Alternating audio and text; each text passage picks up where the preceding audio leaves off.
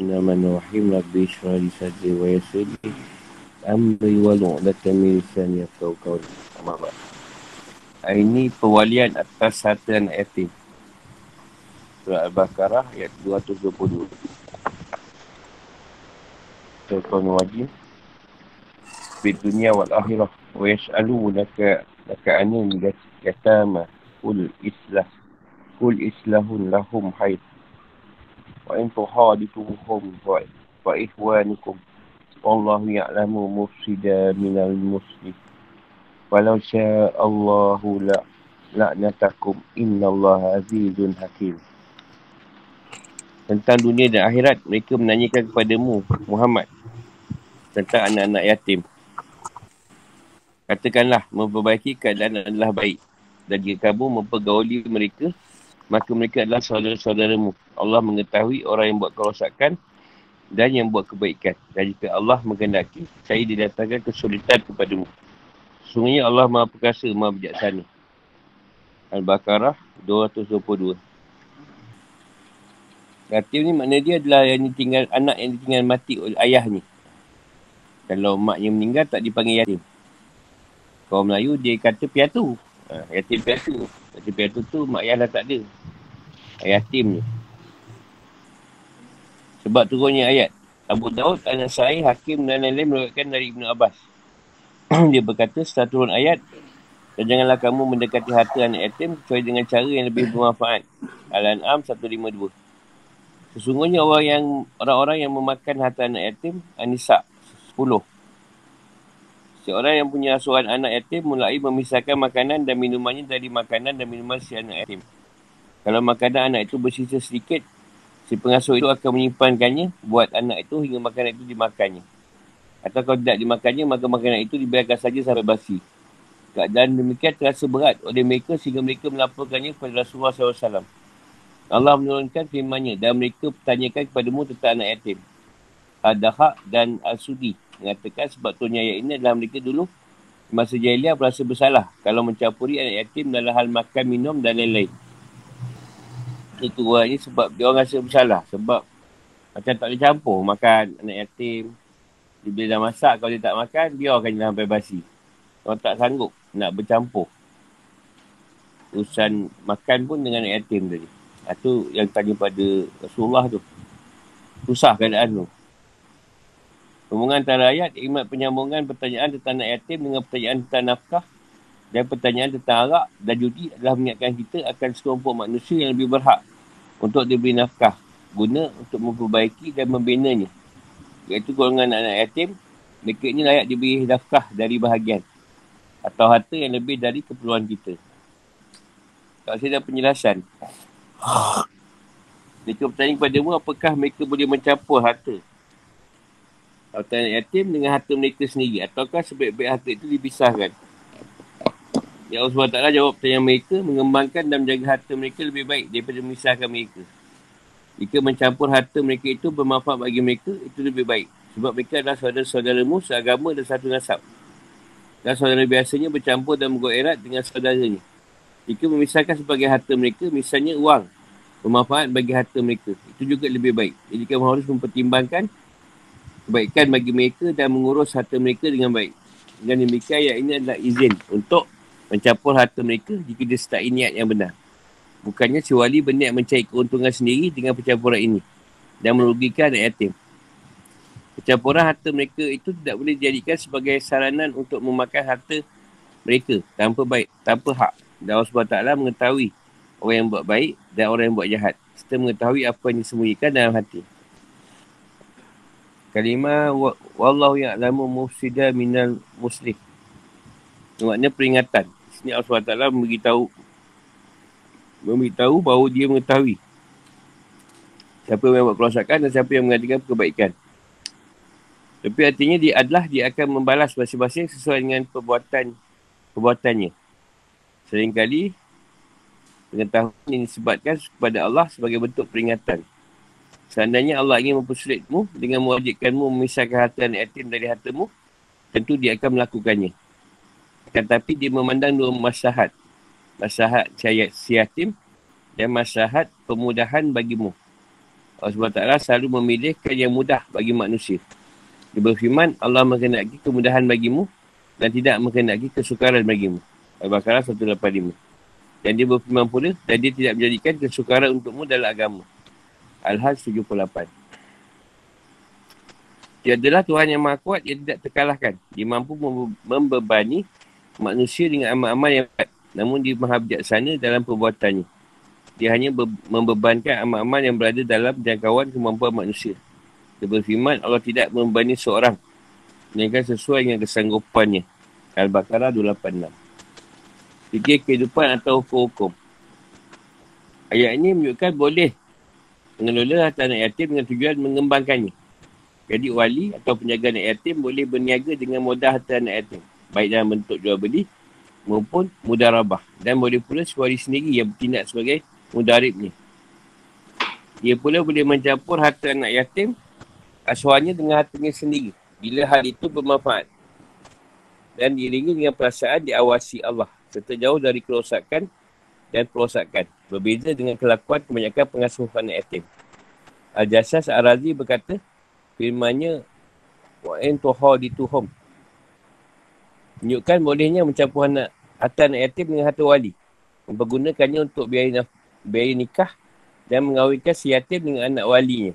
Dan dengan begitu berarti ia telah mencampur anak yatim dengan dirinya dan keluarganya.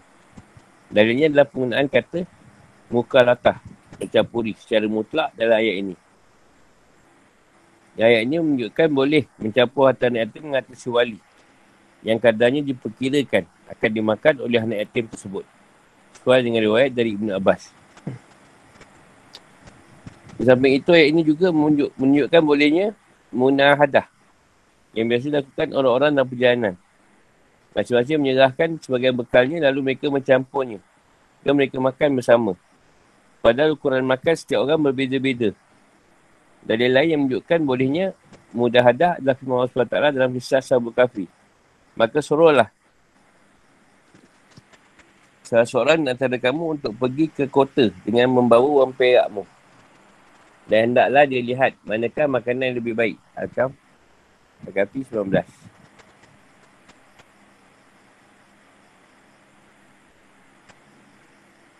Dah ada ni makan bersama dari bekal perjalanan yang merupakan campuran. Yang semua bekal dibawa daripada musafir semua kan. Ha, kita ramai lagi musafir, baru kita campur bekalan kita tu. Makan sama, ramai. Itu maksud dia boleh. Ini menunjukkan bahawa Al-Warik, orang perak itu milik mereka semua. Sebab di sana disebutkan Warik Kikum. Kata tersebut diidafahkan kepada Zamir Jamak. Dan yang disuruh membeli hanya satu orang. Kemudian makanan itu dimakan bersama. Firmannya, Salahum Hair. Menunjukkan bahawa berniaga dengan modal harta anak yatim serta menikahkan tidak wajib atas pengasuhnya. Kerana lahirnya kalimat ini kadang menunjukkan imbauan. Jadi macam tak guna yatim untuk berniaga dan menikahkan tu tak wajib. Tak buat pun tak apa. Cuma wali yatim taklah mengajari anak yatim asuhannya usaha nilai akhirat dan mencarikannya guru untuk mengajarnya sampai lagi kerja. Jadi bila anak yatim mendapat satu hibah, pengasuhnya boleh mewakilinya menerima hibah tersebut kerana ini bermanfaat bagi si yatim. Kalau apa dapat bahagian bahagian daripada peninggalan tu tadi boleh pengasuh dia tadi mewakili dia atau simpan untuk dia dia nak guna akan datang apakah pengasuh harus mempersaksikan perbelanjaan harta anak yatim untuk mazhab maliki dalam hal ini ada dua keadaan. Pertama, keadaan yang mungkinkan untuk dipersaksikan. Dalam keadaan ini, klaimnya tidak bisa diterima kecuali dengan adanya saksi. Contoh, beri nafkah dan pakaian kepada ibu atau perempuan pengasuh yatim tersebut. Klaim si bapa asuh atas ibu atau perempuan pengasuh tersebut tidak diterima. Kecuali ada saksi yang menyatakan bahawa ia ibu atau perempuan pengasuh. Menerima wang bulanan atau tahunan, kedua keadaan yang tidak mungkin untuk dipersaksikan. Dan di sini, Klaimnya bisa diterima, boleh diterima tanpa saksi. Misalnya soal makanan dan pakaian sehari-hari.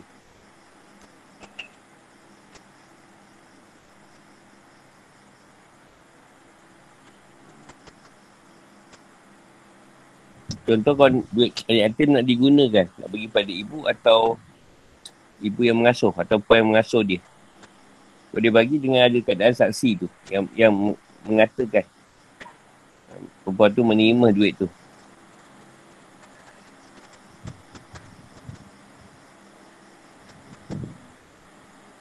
Ha, kalau tak ada saksi, tak boleh terima. Takut dia salah guna kata anak yatim. Kedua tu, tak mungkin untuk dipersaksikan. Atau macam soal makanan dan pakaian sehari-hari. Atau kau nak beli makanan pakaian, tak tak ada saksi pun tak apa. Boleh beli terus je. Untuk anak yatim tu.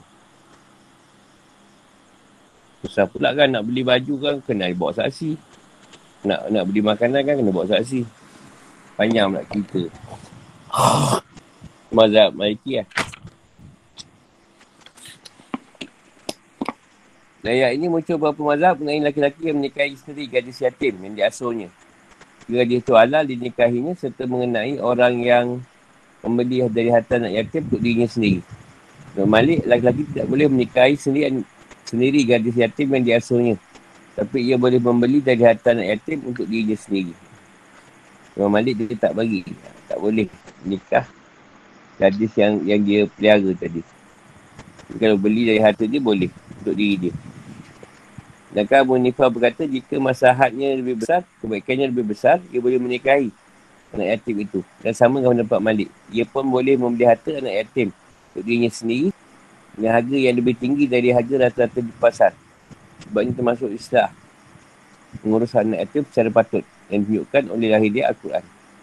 Ada pun menurut Syafi'i, hendakkan laki-laki yang menikahi gadis yatim asuhannya bukan tergolong isyaha kecuali dari segi pemenuhan keperluan. Padahal sebelum anak sebelum anak itu balik, dia tidak mem- memerlukan pernikahan. Si pengasuh juga tidak boleh beri harta si anak yatim. Sebab dalam ayat ini, tidak disebutkan kebolehan mengelola hartanya. Menguruskan harta tu tak boleh.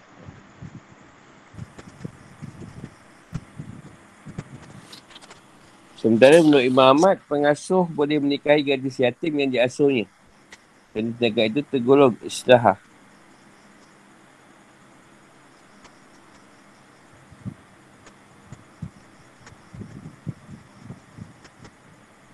Salah tu mengurus anak yatim secara patut. Istihad. Kul istirahat lahum haid.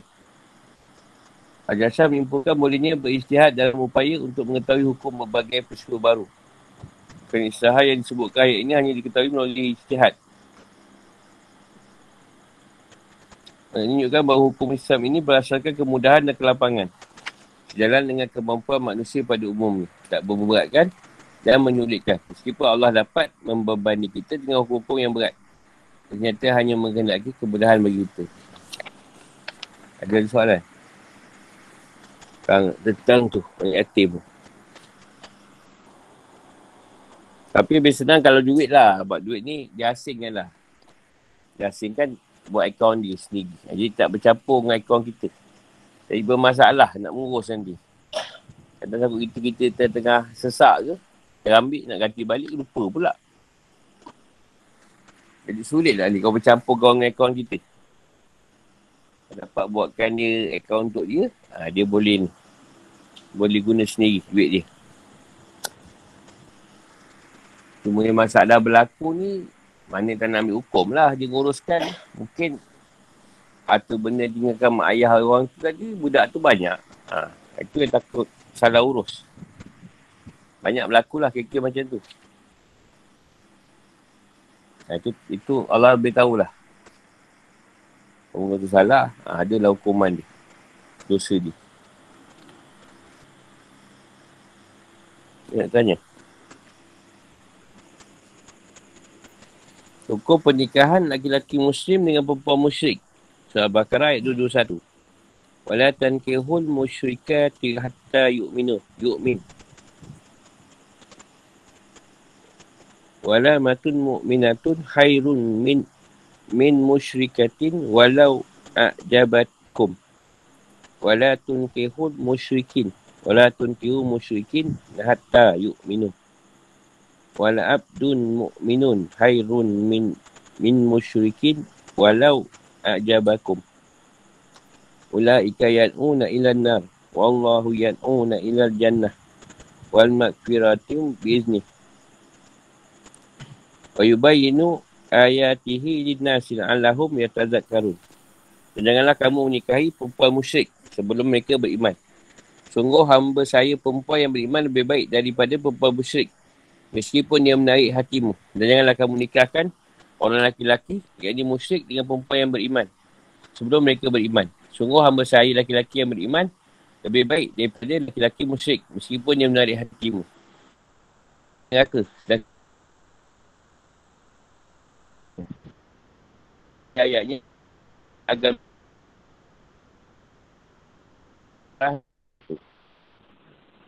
Puan Islam tak Islam kahwin dengan perempuan yang musyrik masih belum masuk Islam. Sebab turunnya ayat Ibn Munzir, Ibn Abi Hatim dan Al-Wahidi menuturkan dari Mukatil. Dia berkata, ayat ini turun berkenaan dengan Ibn Abi Maksad Al-Ganawi. Suatu saat dia meminta izin pada Nabi SAW untuk menikahi anak anaknya seorang perempuan musyrik yang cantik jelita. Maka turunlah ayat ini. Dan ayat lain turutkan begini. Suhaib Salam mengutus Masad bin Abi Masad Al-Ganawi ke Mekah. Uh, dia membawa beberapa, pergi beberapa orang muslim yang, yang tertahan di sana. Pada masa jahiliah dulu, ia selalu hati kepada seorang perempuan yang bernama Anak. Perempuan ini menemui Masad lalu berkata, Bukankah kau berdoa dengan aku? Masad menjawab, syahadat kamu. Islam telah menghalangi hubungan antara kita.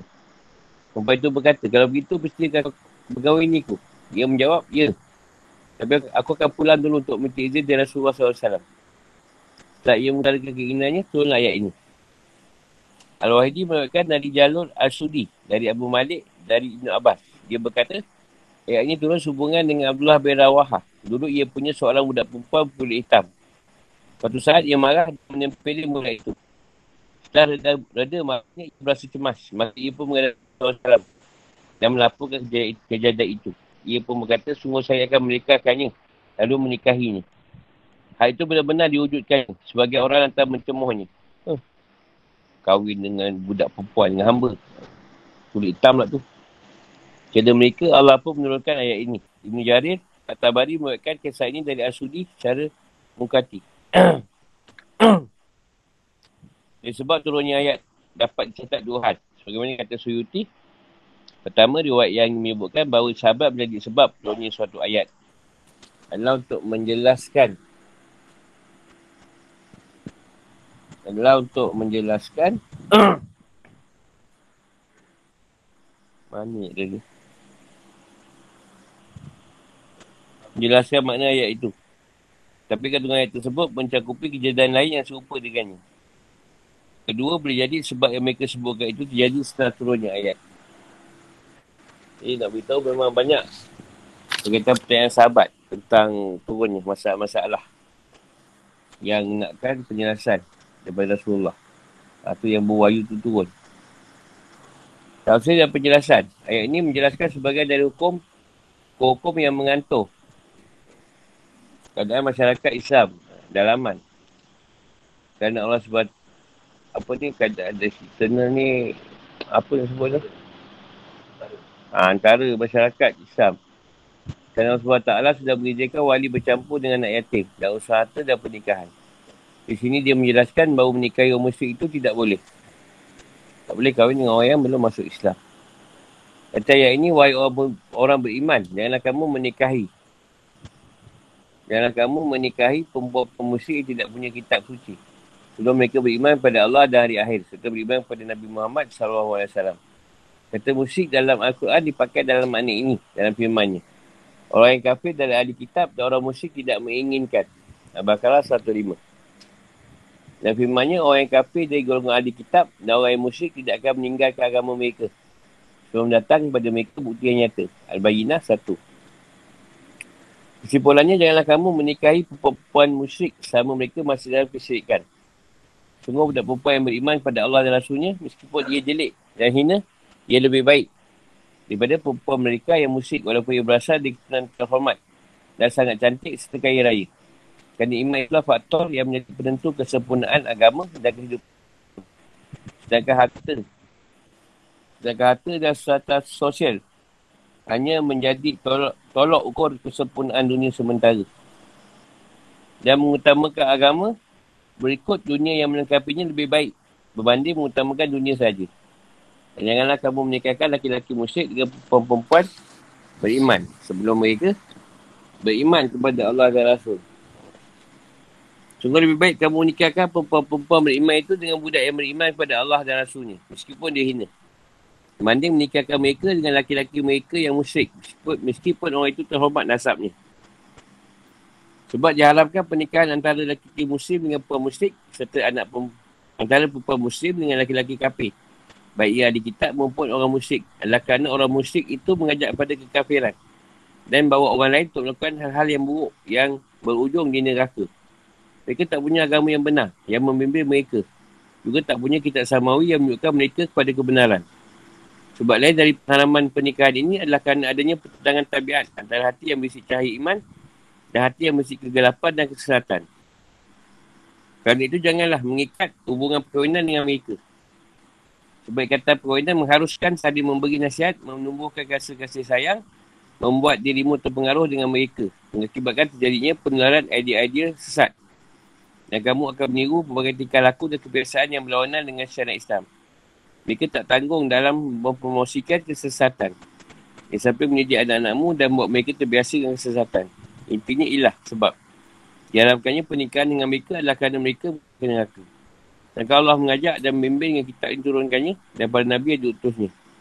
Pada perbuatan-perbuatan yang akan mengantarkan ke syurga. Ampunan dan penghapusan dosa atau izin dan kendaknya. Dia juga menjelaskan ayat-ayat dan hukumnya kepada manusia supaya mereka berfikir supaya dapat bezakan mana yang baik dan mana yang buruk dan tak melanggar perintahnya tunjukkan syaitan kerana mengingat hukum berikut ilah dan darinya akan lebih buat manusia menerima hukum tersebut dan segera melaksanakannya fikir kehidupan atau hukum-hukum ayat ini menunjukkan bahawa pernikahan laki-laki musyrik dan perempuan musyrik misalnya penyembah bahala penganut agama Buddha dan artis tidak sah Artis ni yang tak ada Tuhan. Freemason. Ada pun perempuan di kitab yang ni beragama Yahudi atau Kristian boleh dinikahi. Allah Ta'ala berfirman dan dihalalkan bagimu menikahi perempuan-perempuan menjaga kehormatan di antara perempuan-perempuan yang beriman. Dan perempuan-perempuan yang menjaga kehormatan di antara orang-orang yang diberi kitab sebelum kamu. Bila kamu membayar mas mereka untuk menikahinya, tidak dengan maksud berzina. Perbezaan antara perempuan musyrik dan perempuan di kitab jelas. Iaitu perempuan musyrik tidak mengimani agama sama sekali. Sedangkan perempuan di kitab sama dengan orang Islam dengan im- dalam iman kepada Allah dan hari akhir.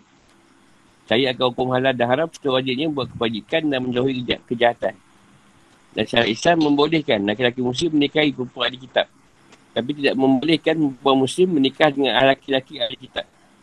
Kerana sebab yang jelas pula. Iaitu perempuan di kitab tetap pada agamanya meskipun ia menikah dengan lelaki muslim dan ia tidak diganggu dan menjalankan ajaran agamanya. Juga kerana lelaki muslim mengimani agamanya yang mengajarkannya untuk membenarkan pokok-pokok agama lain. Mentaranya agama Yahudi dan agama Kristian. Dengan pokok-pokok ajarannya sesuai dengan Islam dan hasil kepada pengesaan Tuhan dan nilai-nilai kebaikan. Jadi bersama lelaki-lelaki Muslim, perempuan di kitab mendapat kehidupan yang lapang yang mencakupi agamanya dan aspek lain dari kehidupannya. Dan bila ia merasakan toleransi atau tolak ansur dan perlakuan yang baik dari suaminya, jadi ia akan hidup bahagia bersama tanpa merasakan tekanan.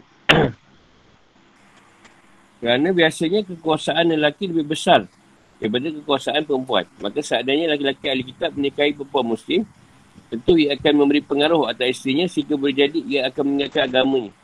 Dan biasanya ia akan tertekan dengan pelakon suaminya akibat tiada keserasian antara batin dan zahir. Sampai itu orang ahli kitab tidak beriman kepada Islam dan bersama-sama dan bersama-sama laki-laki ahli kitab perempuan muslim hidup dalam kesempitan. Padahal si perempuan sendiri luas cakupan akidahnya. Dan Islam tidak mungkin diungguli agama lain. Jadi harga diri perempuan muslim tidak mengizinkannya untuk menjadi isteri laki-laki ahli kitab. Ini adalah pendapat jumhur ulama. Sampai mereka berpendapat bahawa pernikahan laki-laki muslim dengan perempuan ahli kitab makruh hukum tu. Berdasarkan pendapat ini, ayat ini dimaknai sesuai. Dimakna sesuai dengan adat khusus. Iaitu perempuan musyrik dengan makna sempit. Yang ini penyembah bahala dan sejenisnya. Ia tidak masuk ataupun mukasas. Dikhususkan oleh dalil lain. Ia memberi sebuah hukum. Iaitu haram menikahi perempuan penyembah bahala dan perempuan majusi. Sedangkan ayat dalam surah Al-Ma'idah wal musanat. Wal musanat di atas memberi hukum yang lain. Iaitu boleh menikahi perempuan di kitab. Dengan demikian tak ada kontradiksi. Antara kedua ayat ini. Jadi perbezaan. Sebab lahiriah lapas syirik tidak mencakupi ahli kitab. Dari firman SWT, orang yang kafir dari ahli kitab dan orang musyrik tidak menginginkan diturunkan dan dia golongan ahli kitab dan orang musyrik Al-Bayinah satu. Yang tak baca ni berita apa? Kebahasan ni.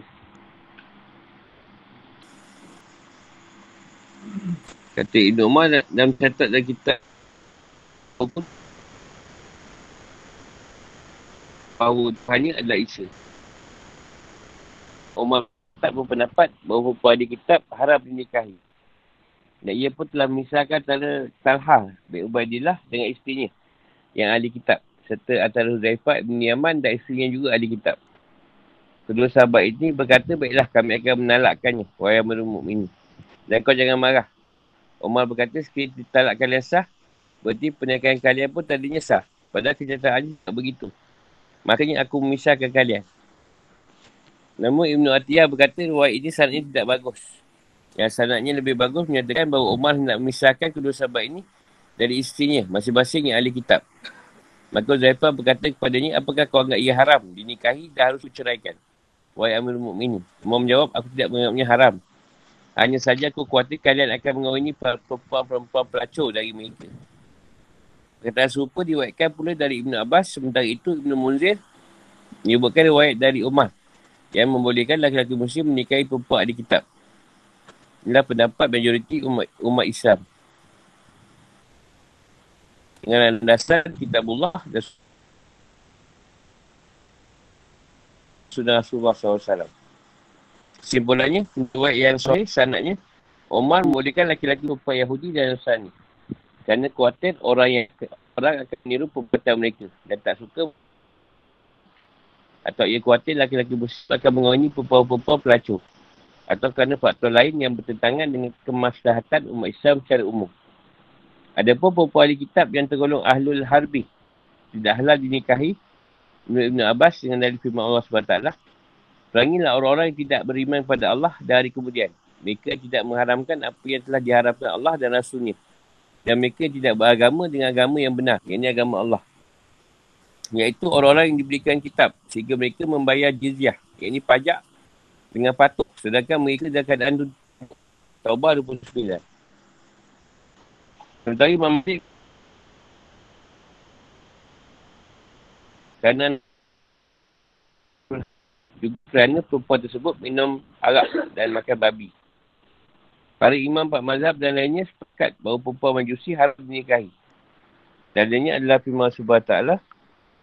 Wala tankihun musyrikati hatta yu'min. Dan kata musyrikat di sini berartinya perembah perempuan penyembah berhala dan perempuan majusi. Umat Islam berpendapat bahawa perempuan muslim diharamkan menikah dengan laki-laki kafir. Kerana perbuatan itu menurunkan kemuliaan Islam. Di samping alasan-alasan lain yang telah disebutkan sebelumnya. Dan juga kerana Allah berfirman, Walatan kiun musyrikat, musyrikain. Yang artinya janganlah kamu menikahkan perempuan muslim dengan laki-laki musyrik. Ayat wala tunkihun musyrik, musyrikin. Menunjukkan bahawa pernikahan tidak sah kalau tanpa wali. Dan ini adalah pendapat jumhur ulama yang dalil, dalil sabda Rasulullah SAW. Pernikahan tidak sah kalau tanpa wali. Itu sabda beliau, perempuan tidak boleh menikahkan perempuan lain. Dia juga tidak boleh menikahkan dirinya sendiri kerana perempuan pelacur lah yang menikahkan dirinya sendiri. Sedangkan Abu Hanifah membolehkan perempuan melangsungkan sendiri akad nikah perkahwinannya atau mewakili perempuan lain dalam akad pernikahannya sebab dia mempunyai ahliah kelayakan dan kecakapan untuk melangsungkan akad. yang sempurna. Di samping kerana kata nikah disandarkan pada perempuan dalam beberapa ayat. Misalnya surah Al-Baqarah ayat 230. Hatta tankiha zaujan ghairu. Ayat 232. Fala tak dulu, fala tak dulu hunna'an.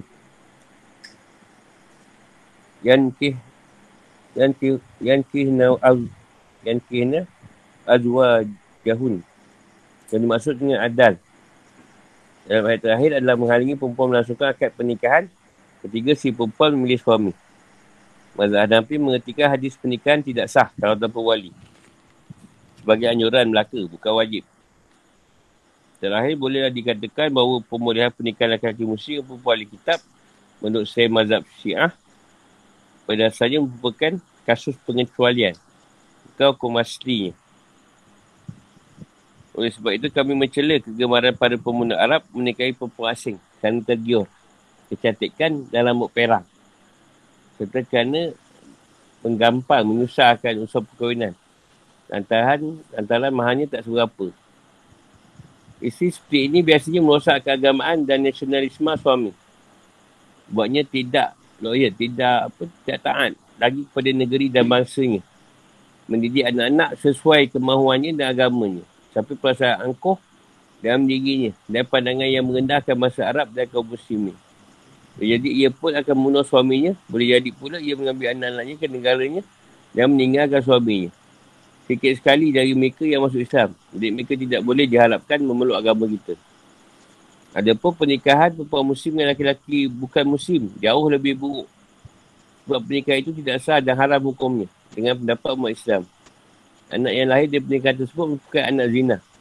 Dan ikatan perempuan itu dengan suami yang, yang bukan muslim tidak menjadikan persetubuhan mereka halal hukumnya. Meskipun ikatan itu sudah lama masanya kerana pada dasarnya ikatan tersebut tidak sah. Dan jika perempuan itu menganggap ikatan tersebut halal, berarti ia tergolong mutad. Menetap di negara kafir tidak boleh menjadi alasan untuk menghalalkan ikatan tersebut. Sebab laki-laki dan perempuan muslim diharamkan tinggal di tengah kaum kafir kecuali kerana keadaan yang sangat darurat atau kerana keperluan yang mendesak atau keperluan yang sifatnya sementara. Kita berlindung kepada Allah SWT dari penyimpangan ini.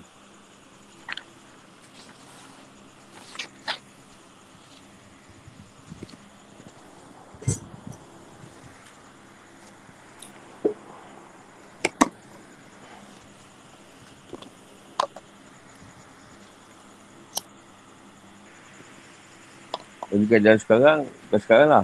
Zaman dulu pun dah ada. Bila laki-laki kafir masuk Islam, bukan sekadar dia nak ikut Islam, tapi sekadar nak kahwin dengan orang Islam tadi. Jadi bila dia dapat perempuan tu, keadaan jadi lebih teruk. Macam masalah berlaku. Sebab dia bukan masuk Islam sebab keimanan ni. Dia kena nak kahwin saja. Ha, begitu juga yang laki kau yang perempuan yang yang kapi pun sama. Atau nak kahwin, atau nak nafsu. Kau tak digalakkan. Kita ahli kitab ni tadi dari zaman dahulu. Zaman Rasulullah tu banyak yang boleh kahwin dengan ahli kitab sebab dia mengamalkan Taurat tu. Atau Injil yang benar. Yang tak amat Injil yang benar tu bukan ahli kitab. Tapi di zaman tu, Lepas zaman Sayyidina Umar tu banyak ahli kitab tak boleh pakai. Perempuan lah. Perempuan yang ikut ahli yang kata ahli kitab tak boleh pakai. Ya, sebab tu dia tak galak kan. Boleh nak kahwin tapi tak digalak kan. Dengan Yahudi sama Nasrani lagi tak digalak kan. Sebab dia walaupun ikut Taurat. Dia ikut Taurat apa. Tapi dia masih minum arak. Masih makan babi lagi. Dalam Sayyidina Umar tu lah. Jadi jangan zaman ni kita jumpa, ah, saya nak kau perempuan tu ahli kitab. Tak ada dah ahli kitab. Bila Quran dah turun tu tak ada ahli kitab dah. Walaupun boleh. Tapi masalahnya, dia tak masuk Islam. Ketika zaman dulu tu, pasal dibolehkan, Allah bolehkan sebab nak mengembangkan agama Islam. Jadi bila orang Islam kau dengan ahli kitab, dapat kembangkan agama Islam tadi. Dia boleh didik. Tapi kalau lelaki ahli kitab yang kau ingat perempuan Islam memang janam. Masalah perempuan ni. Dia ikut, dia akan ikut suami dia punya punya keadaan nanti. Ha, tu boleh me, me, meletakkan keadaan dia tu tak bawa sangat cerita Islam lagi nanti. Dan kita kat Malaysia lah banyak orang Kristian kalau orang Melayu. Tuan-tuan tu nak bawa masuk dalam agama Kristian. Banyak berlaku lah tu.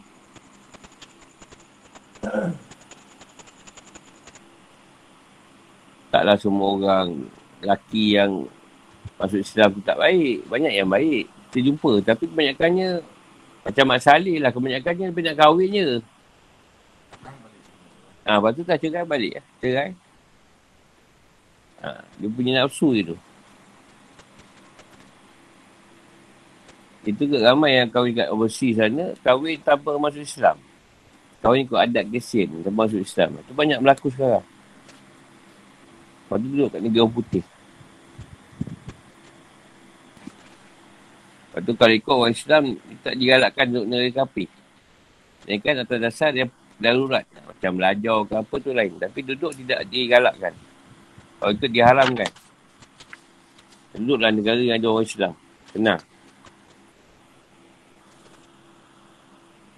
Ada soalan apa? Benda tu benda zahir. Benda yang dah dihukum kan. Itu pun boleh faham. Yang masalah nanti bila percaya anak. Bila percaya anak-anak tadi tak tahu ke mana ada tuju dia.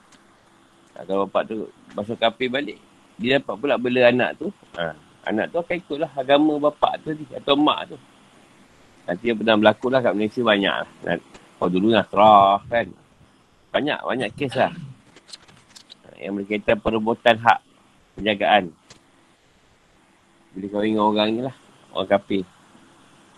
Sebab dia masuk Islam nakkan perempuan tu je. Bila dia dah keluar, ha, dia dia cerai, dia tak, tak nak ikut Islam dah. So dia tukar balik. Ya, tanya. Ni benda-benda apa? Islam ni panggil. Benda-benda Islam ni undang-undang atau hukum-hukum yang dah nyata. Jadi tak ada banyak kupasan. Dia dah memang dah ada macam tu. Kita, kita ikut je lah. Senang. Masalah-masalah benda-benda yang kita cerita malah syirik lah apalah. Ha, tu banyak. tu tak tak ni. Macam ujian, dugaan. Betul keimanan dia berat.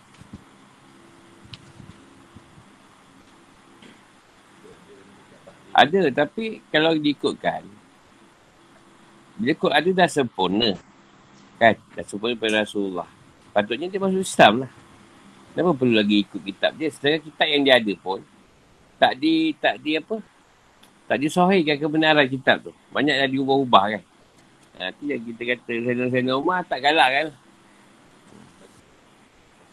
hmm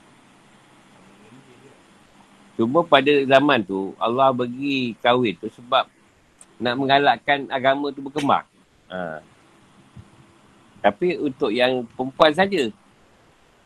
Yalah, kita yang perempuan saja, lelaki tak tak bagi. Sebab lelaki, kita orang Islam, lelaki boleh kawal dia kan. Boleh didik dia. Tapi kalau yang lelaki, kitab, yang lain dia didik dengan perempuan tu. Lebih muslim, dah tukar jadi macam dia juga ada kitab lah. Hmm. Hmm. Ingat masalah ni.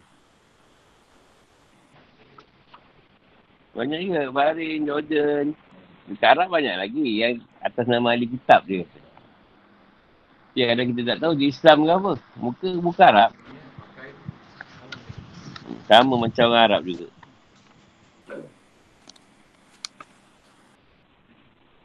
Ni hit dan hukum-hukum ni. Jihad ni sebenarnya bukannya orang perempuan je tahu. Lelaki pun tahu juga semua. Kalau orang tanya, orang perempuan tanya tak tahu. Surah Bakara ayat 222, 223. Ujana syaitan rajim. Wa yas'alu naka anin. Qul huwal azab. Fa'tazilu nisa' Fattazilu nisa afil ma afil haid.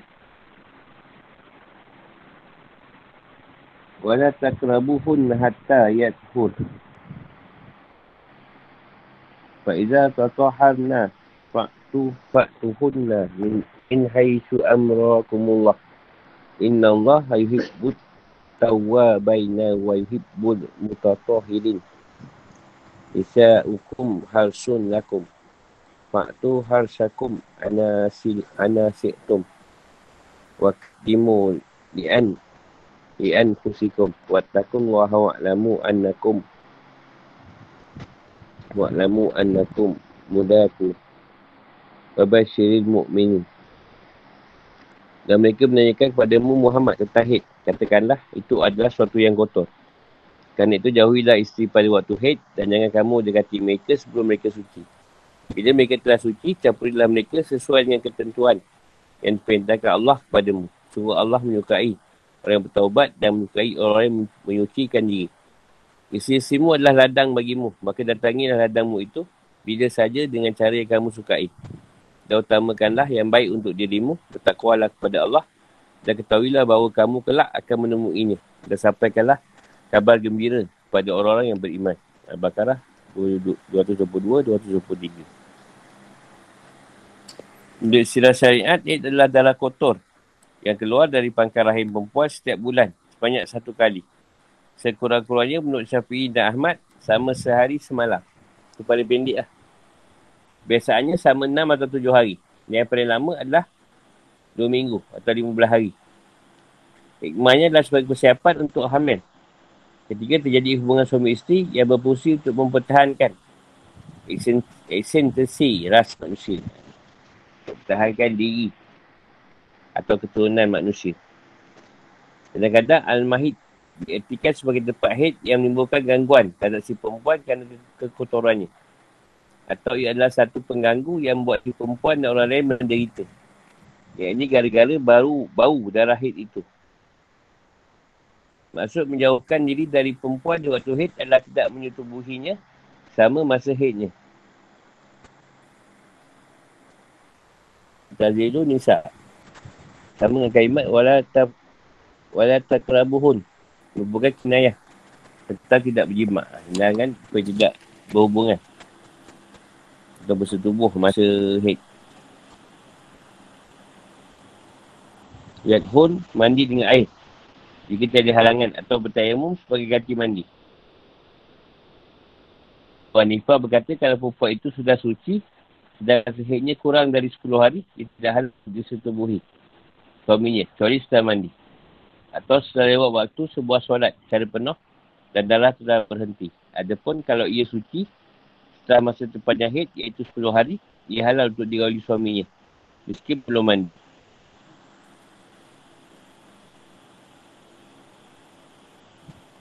Pak Tuhun, datangnya itu dengan jimat. Min haisyu amrakumullah. Dan menghindari jimat itu pada masa haid. Dan jimat itu lakukan di tempat yang diperintahkan. Itu kemaluan, bukan di anus. Atau baik orang yang bertaubat dari dosa. Yuhibbul. Dalam menyukai orang yang bersuci dari kotoran. Asyulakum. Di tempat bercuk tanam. Bercuk tanam tu ah, tempat kita nak berhubungan lah.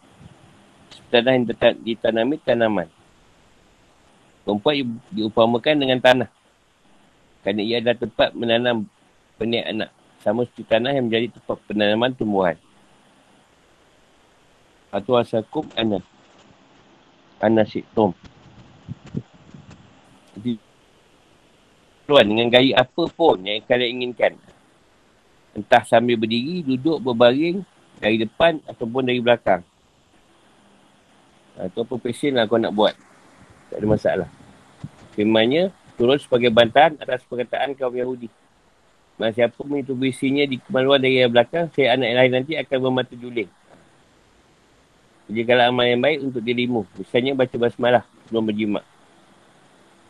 Bertakwalah pada Allah dan perintah larangannya. Kali bahawa kita akan menemui Tuhan. Sebab baik akan dibalas dengan amal yang baik. Itu akan bagi gembira. Surga bagi orang yang beriman.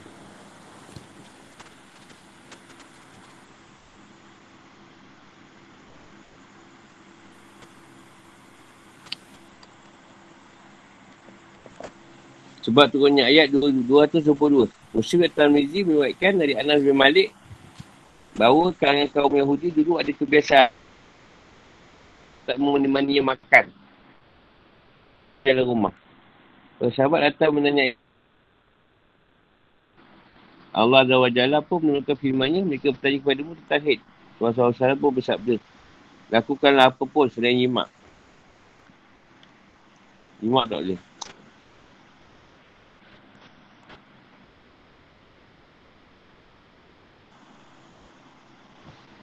Bahawa Yahudi dulu dia dia masa perempuan dia tak bercampur langsung. Jumpa pun malas. Isteri dia tadi. Yang tak ada dia datang balik. Ha, dia macam tu. Makan pun tak nak sama-sama. Itulah mungkin bau ke apa tak tahu lah. Sebab turunnya ayat 223. Buhari Muslim Abu Daud dan At-Tamidi berkata dari Jabir. Dia berkata kaum Yahudi dulu punya kebiasaan.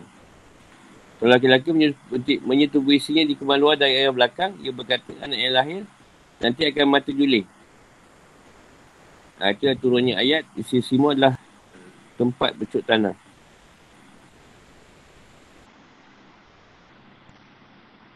Ha, itu ayat aluri ada tambahan. Terserahlah si suami apakah mau menyetubuh isi dari belakang. Ada tambahan dogi. Ada ayat bawah tu. Aku tak jadi. Itu pun aku tambah. Rogi style. Atau dari depan, hanya yang dipenetrasi. Yang kedua cara itu. Satu kemaluan. Dari, depan lah. Tak sebut lah missionary. Oh, lelaki kalau kita tu suka.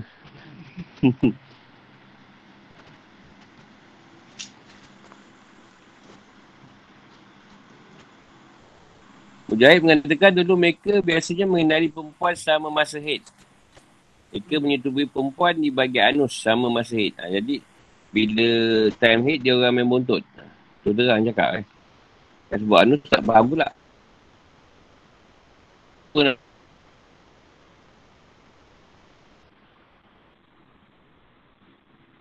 Hakim menunjukkan dari dulu ada sebagian marga dari suku Qais yang menikahi perempuan serta biasa menyetujui dari arah depan maupun belakang. Sampai pindah ke Madinah, mereka menikahi perempuan-perempuan asal. Dan mereka pun nak melakukan jimat dengan cara seperti yang dulu mereka lakukan di Mekah.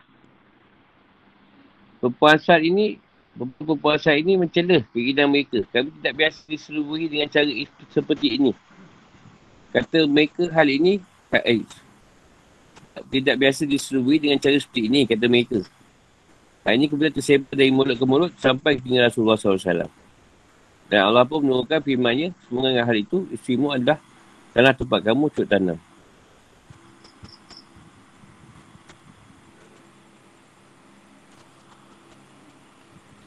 Jadi perpuasan ni marah lah bila dia nak mendatang itu daripada arah dua arah. Depan nak, belakang nak. Itu dia kata tak boleh lah. Itu yang turun ayat tu tadi. Tak kisahlah kau nak dari depan boleh, belakang boleh. Cuma jangan daripada anus lah maksud dia. Tapi perempuan tu dia biasa daripada depan saja. Macam dia baring, ha, laki duduk atas. Ha, dia biasa macam tu. Jadi bila dia orang nak, orang kat makan nak buat style, doggy style tadi, macam dia kata, eh, tak pernah buat pesen ni. Apa ke pesen pun tak ada kan. Ha, jadi benda tu jadi tersebar lah. Ha, cara tonggeng tu kan. Ha. Dia orang tak biasa. Ada tu pun ayat ni. Taksir dan penjelasan. Ini adalah pertanyaan, pertanyaan ketiga yang dahului dengan kata sama wa. Ini bersambung ke kalimah sebelum dan sesudahnya. Nabi SAW ditanya tentang hukum hid kerana kaum Yahudi pada saat itu berkata bahawa setiap orang yang menyentuh perempuan yang sudah hid menjadi najis. Jadi mereka melakukan perempuan yang hid dengan sangat ketat. Mereka pisahkan pada saat makan, minum dan tidur. Sebagainya telah kami jelaskan. Sementara kaum Nasrani merebehkan urusan haid. Mereka tak ada beza kan. Nasrani tak beza. Haid tak haid sama je. Pulun. Ada pun masyarakat pada masa jahiliah sama dengan kaum Yahudi dan Majusi. Dia tak mau tinggal serumah dengan perempuan yang haid dan tak mau makan bersamanya. Tradisi-tradisi itu mengundang pertanyaan tentang hukum mencampuri perempuan pada saat haid. Ya Allah SWT pun menjawab pertanyaan-pertanyaan mereka. Itu sebenarnya mengandungi mudarat. Nampak? memberi kesan buruk terhadap laki-laki maupun, maupun perempuan. Maka janganlah kamu menyetubui perempuan jika ia hit. Tapi tak apa-apa bohongan badan selain jimat. Misalnya berciuman dan berpelukan. Ha, itu tak ada masalah. Jadi tak masuk.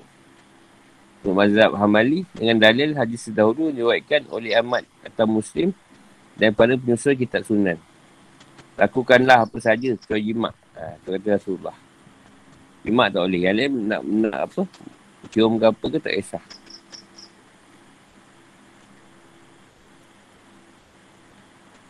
Ada jumhur menghalalkan percuma dengan perempuan haid di area antara pusat dan lutut.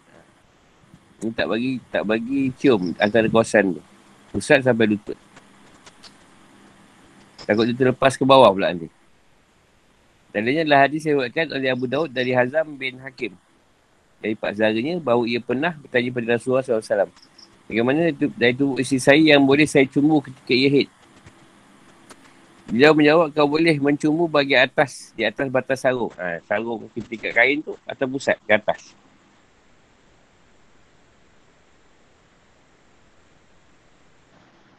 Takut kau ter, ter, ter, terminum pula darah hit kan. Turun-turun-turun ke bawah kan. Telan pula kan. Ilmu kedoktoran membuatkan pandangan syariat para pakar medikal atau perubatan membuktikan bahawa persubuhan waktu haid menimbulkan radang. Radang akut pada organ reproduksi perempuan. Akut tu macam pangkal rahim dia lah. Organ tu. Di samping masuknya darah haid ke lubang penis. Takut darah haid perempuan tadi masuk ikut lubang kecil kita tu. Ha, boleh menimbulkan radang yang mirip siplis. Ha, Raja singa. Kadang-kadang si laki-laki juga terkena penyakit siflis. Jika si perempuan memiliki penyakit ini. Adakah jimat seperti ini juga mengakibatkan pelakunya si laki-laki maupun si perempuan menjadi mandul.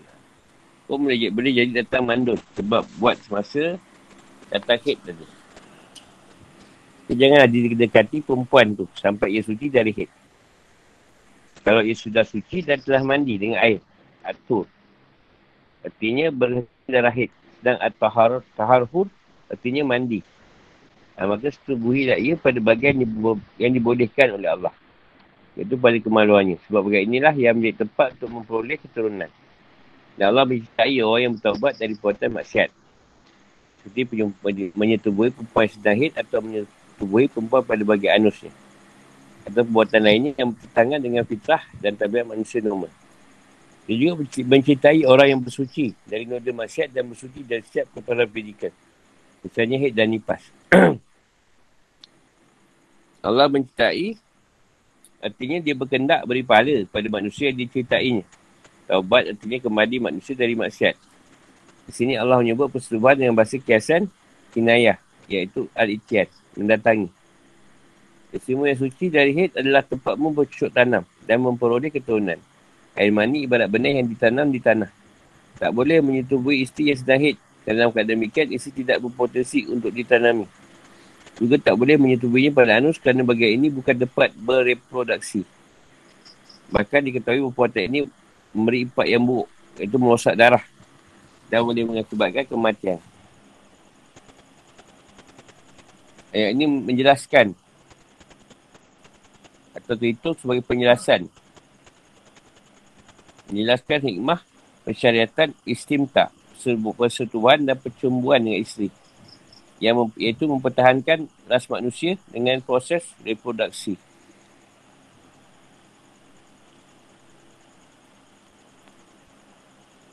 Subui dan simu dengan gaya apa pun sesuka baik sambil berdiri nak duduk pun boleh maupun berbaring dari depan maupun belakang asal bagian yang dipenetrasi satu.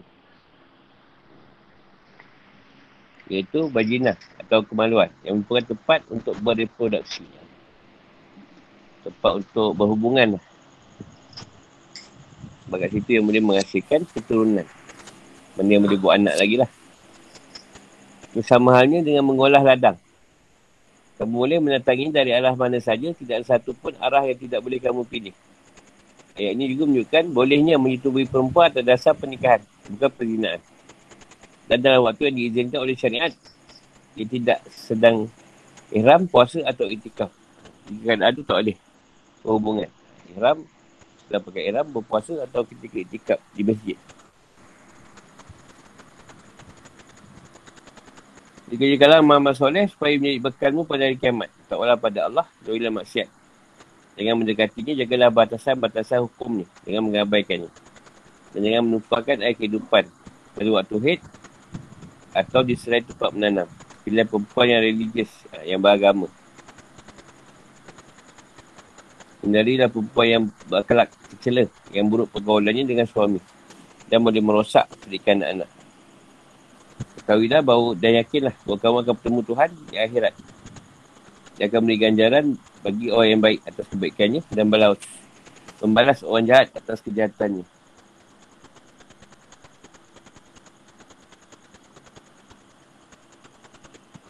Sampai kena beritahu pada orang beriman yang teguh menyangka perintah Allah.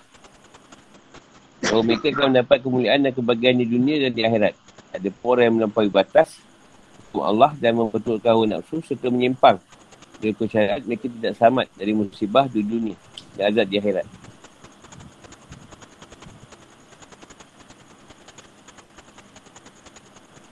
Musibah dunia ada kalanya dalam bentuk kegelisahan, kesedihan, ketakutan dan penyakit penyakit mental lainnya.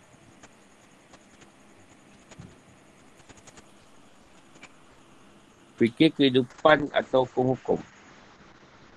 Ayat 222 menunjukkan wajibnya mencari persetujuan dengan isteri yang sedahid.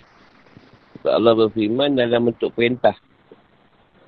Sebab tadilu Nisa Afid Muhid. Afid Mahid. Mahid. Dan perintah menunjukkan wajibnya perkara yang diperintahkan. Para ulama berbeza pendapat tentang bagian tubuh yang mana dari isteri yang sedahid yang harus dihindari oleh suami. Dan ini mereka bagi menjadi tiga kelompok. Satu, suami harus menghindari kepada isteri. Kerana Allah merintahkan laki-laki menjauhkan diri dari perempuan yang hid dan tidak ada dan tidak mengkhususkan bagaimana yang harus dijauhi. Ini adalah pendapat Ibn Abbas dan Abidah As-Salmani. Ini adalah pendapat yang syat yang menyimpang dari pandangan majoriti ulama.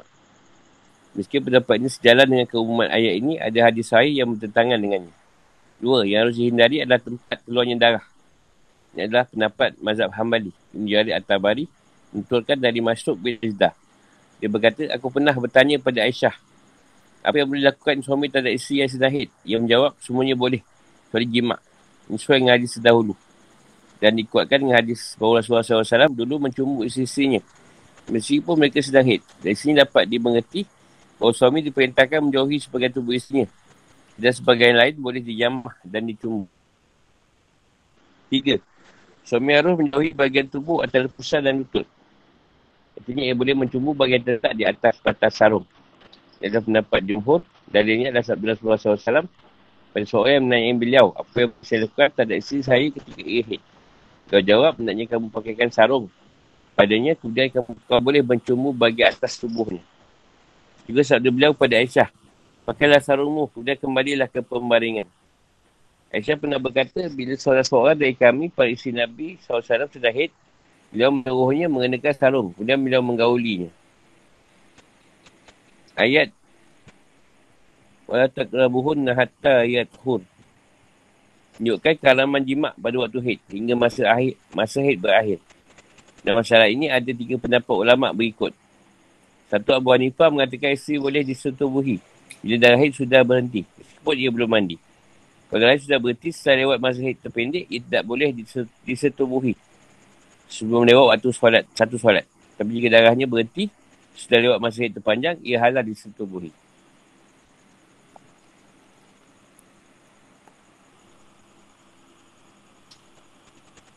Dua, Johor mengatakan isteri tidak boleh disetubuhi sebelum darah haid berhenti dan ia mandi junub.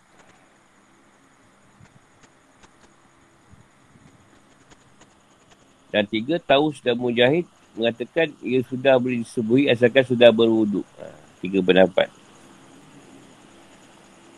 Satu dah dah berhenti tapi dia belum mandi. Itu ha, boleh nak setubuh. Rumah dari Abu Hanifah.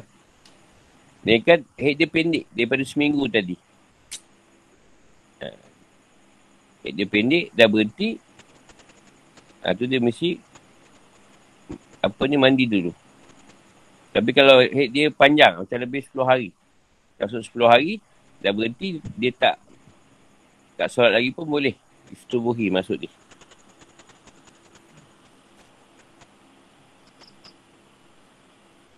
Ha, pendapat lain tak boleh. Selagi darah belum berhenti.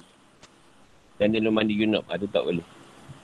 Kalau dia mandi junub pun, waktu solat tu dah lepas. Dia boleh lah. Contoh pagi lah kan.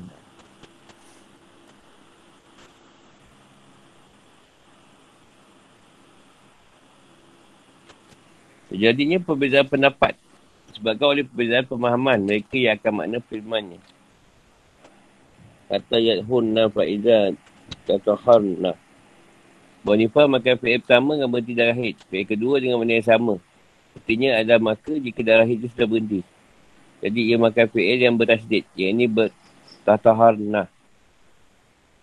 Tadha. Tadhahanna. Maksudnya fi'il yang tidak bertasdid. Yang ini yadhunna. Sedangkan jumhur sebaiknya mereka makai yadhunna dengan makna tadhal. Tadhahanna.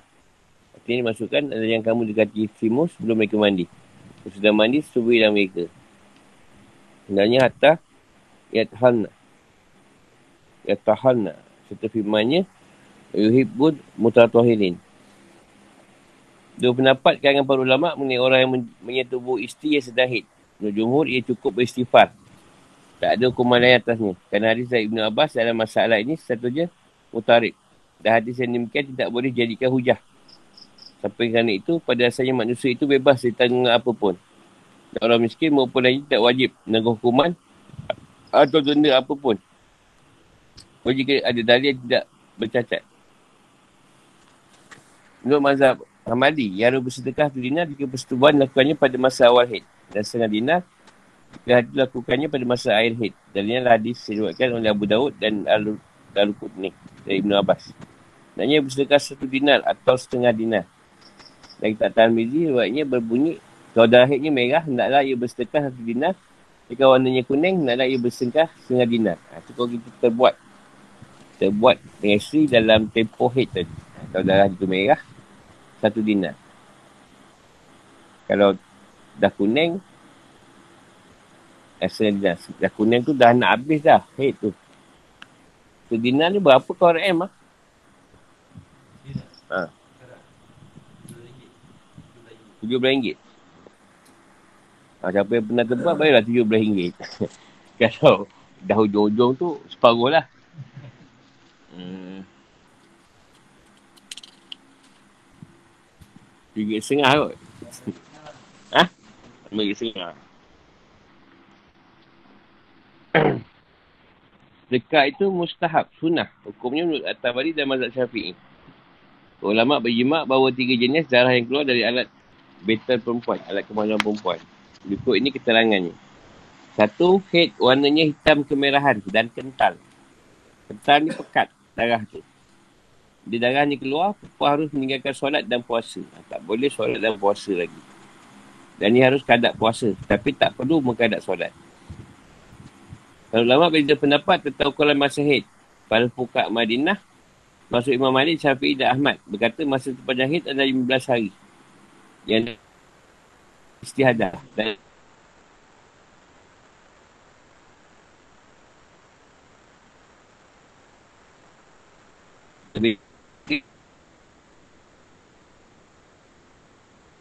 dah saya semalam tak berjumpa lah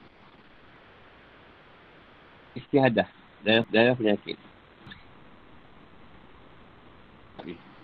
tapi pasal tak keluar lagi ada juga yang jumpa macam tu Keluar sekali je.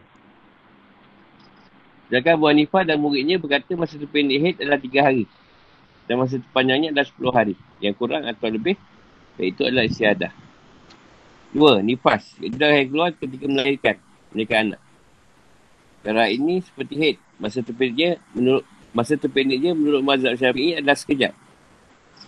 Dia, dia keluar sekali kadang. Ada setengah dia keluar sekejap je. Dia nifas. Tak banyak. Tekan menurut para imam lain, tak ada batasan untuk masa terpendek ni. Tak ada waktu dia. Menurut bahasa Syafi'i, nipah biasanya keluar sama 40 hari. Adapun masa terpanjangnya menurut mazhab Maliki dan Syafi'i adalah 60 hari. Itu paling lama. Sedangkan menurut mazhab Hanafi dan mandi 40 hari. Mandi dan nipah sama dengan mandi dari haid dan junub. Ah, mandi sama dengan mandi ni. Mandi wajib. Dah bersetubuh ataupun keluar haid. Tidak lahir dan nipah menghalangi sebelas hal. Wajibnya solat, keabsahan penaian solat. Mengerjakan, mengerjakan puasa, bukan wajibnya. Jimat pada kemaluan dan percumuan tanpa penetrasi. Edah, talak, tawaf, menyentuh menyentuh mushab, mushab di Quran. Masuk masjid, itikad dalam masjid dan membaca Al-Quran. Yang terakhirnya dua pendapat. Haram menurut jumhur, mubah menurut mazhab maliki. Makruh lah. Ada sebelah perkara lah. Yang tak boleh dibuat. Waktu head dan nipas. Tiga siadah iaitu darah yang bukan kebiasaan dan tabiat perempuan. Mereka darah yang merembes keluar akibat ada urat yang putus. Darah yang mengalir berwarna merah dan tak berhenti kecuali jika penyebabnya sudah sembuh. Perempuan yang mengalami istiazah hanya wajib mandi kalau darah istiazahnya sudah berhenti. Seperti seperti ketika ia suci dari head. Tapi ia harus berwuduk untuk setiap solat. Ha, untuk yang perempuan yang datangnya penyakit daripada setiap, daripada kawasan dalaman dia tadi, ha, dia kena ni lah. Berwuduk lah. Darah tu tak keluar, pakailah ni, pad ke apa ke. Kalau tak, memang dia tak berhenti. Kebanyakannya gangguan pun banyak masalah ni. Kalau terkena gangguan. Ha, gangguan setan ke, jin ke. Doktor tu selalu gangguan syaitan. Ha, jin tak main darah.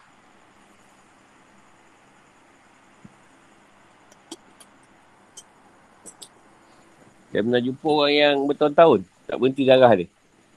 Dah ubat baru bilang. Sebab perempuan ni bila tak ada period, dia tak subuh. Sebab tu tempoh period tu membezakan antara kesuburan dengan tak tak subuh tadi. Dan selesai period tu waktu subuh dia.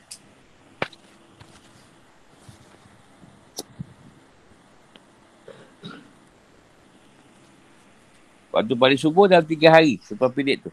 Hari, hari pertama suci, kedua dan ketiga suci tu. Itu antara yang paling subuh lah. Waktu subuh juga.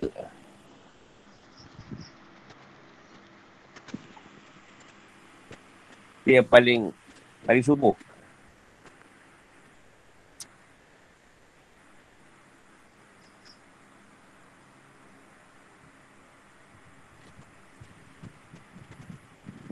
Hukum haid dan istihazah disebut dalam hadis yang oleh Malik dari Aisyah. Dia berkata Fatimah binti Abi Ubais pernah bertanya, Wahai Rasulullah, haid saya tak pernah berhenti. Maka saya harus meninggalkan solat. Dia jawab, itu bukan haid. Mereka kelainan yang disebabkan oleh putusnya urat. Kalau haid datang, tinggalkan solat. Dan kalau sudah lewat masa haid yang, yang umum, cuci darah yang masih keluar dan solat lah. Cuci darah tu, kalau kita ni ada pad, letak pad.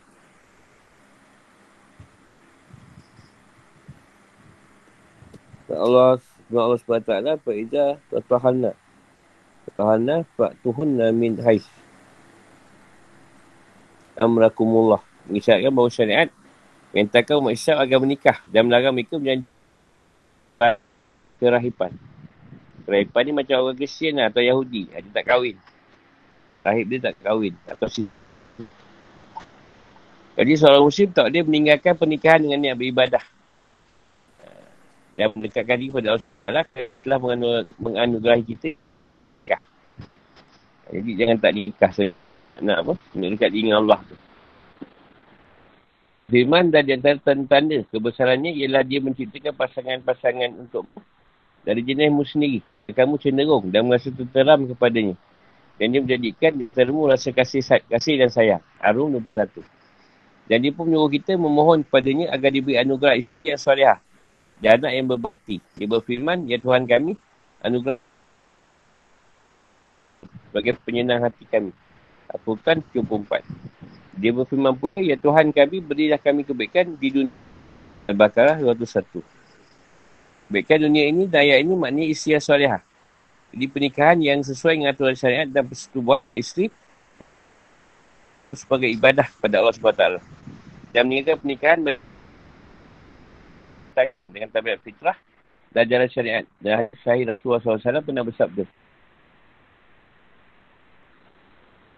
Lepas sahabat bertanya, Wa Rasulullah, bagaimana mungkin seorang mendapat pahala dengan melampiaskan syawaknya? Ini beliau bersabda, menurut kalian, seandainya ia melampiaskan syawaknya pada perempuan yang haram, digauli, apakah ia mendapat dosa?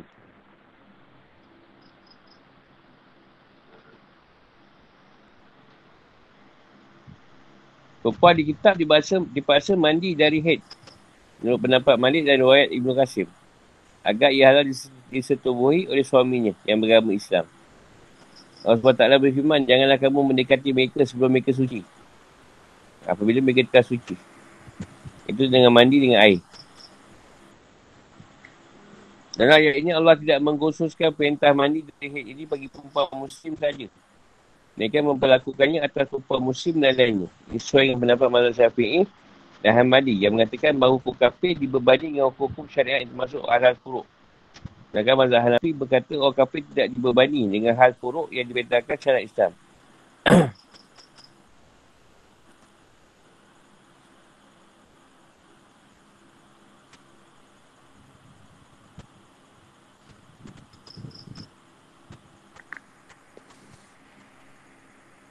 Jadi ini lanjutan ni. Lanjutan ni Rasulullah bersabda.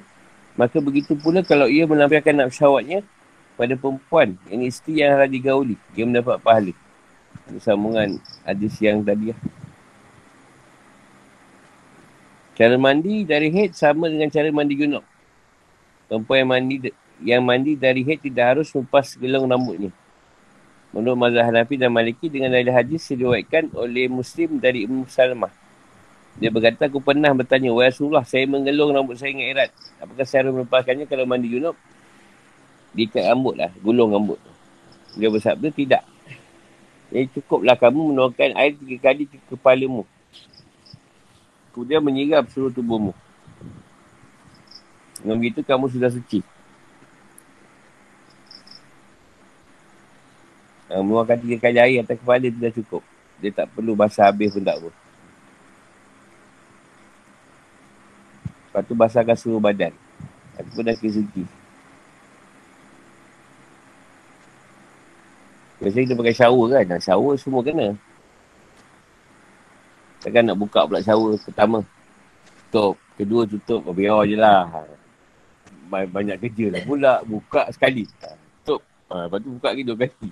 Tak payahlah. Mandi terus je. Ini kalau ada perempuan dia kalau dia malah buka rambut.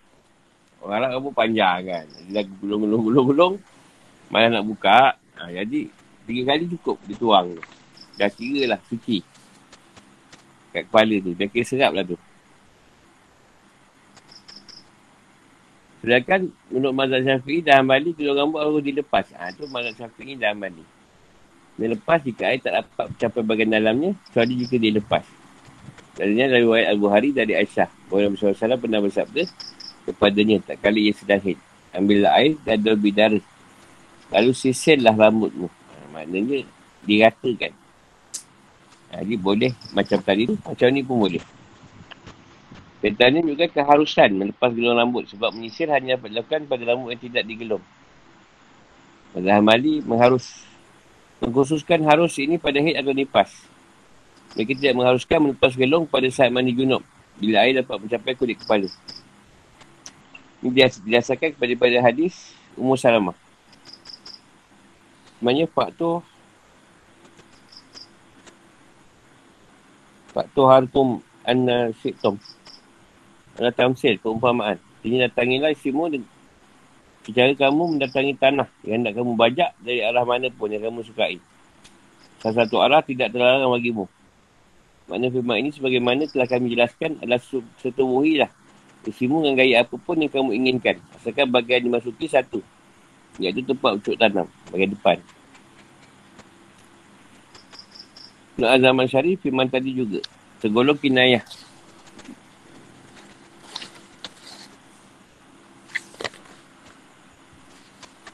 Tergolong kinayah yang lembut dan ukapan sirai indah.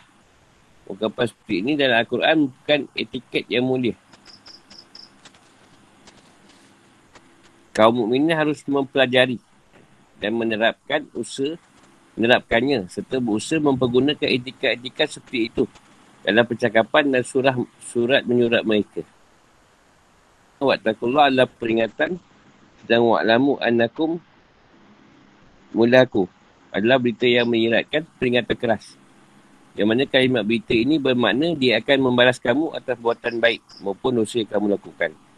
Muslim meriwayatkan dari Ibn Abbas, dia berkata, Aku pernah dengan Rasulullah SAW bersabda. Dia sedang menyampaikan khutbah. Sungguh kalian akan bertemu Allah dalam keadaan telanjang kaki. Tak berpakaian, berjalan kaki dan tak bersunat. Hadis Sahih Muslim. Selanjutnya beliau membacakan firman Allah SWT Wattakullah wa'lamu annakum mulku. Allah wa'alam. Ada soalan?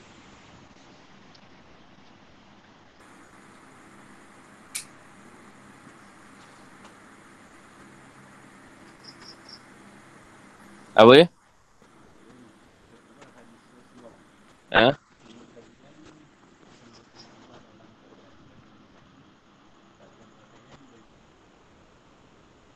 Ha. Maknanya dalam satu keadaan, apa ni, kita normal balik lah kat sana. Masa dekat akhirat tu nanti, kita akan dalam keadaan yang normal balik. Ha, tak bersunat macam biasa, keadaan kita tu. Ha. Maknanya Allah asalkan satu benda tu macam tu. Apa ni kita pun dapat macam tu balik. Asal usul kita. Ah, kita tak bersunat asalnya. Ah ha, macam baby. Ya, sama je semua orang. Kan dah pelik pula ayat sunat ada tak sunat ada. Sebab jadi kan ada ajak keadaan jasad tu asal. Asal yang sebelum di di dipotong-potong apa. Ha. Kan kita tu potong tu dalam dalam Islam tu harus kan hukum ni kan. Tak sunat pun tak ada masalah. Cuma masalahnya tahi pilat tu kotor. Yang warna putih tu kan. Dia kotor. Jadi kalau dia jadi jadi bau tu tak ni lah. Menyengat sikit lah. Satu lagi, bila tak dipotong, tinggi. Nafsu dia tinggi. Ha, tu dipotong. Dia alip, tak nampak mim. Ha. Dan waktu tu nampaklah mim tu. Hmm. tak mim tu sembunyi. Ha, dia degil sikit perangai.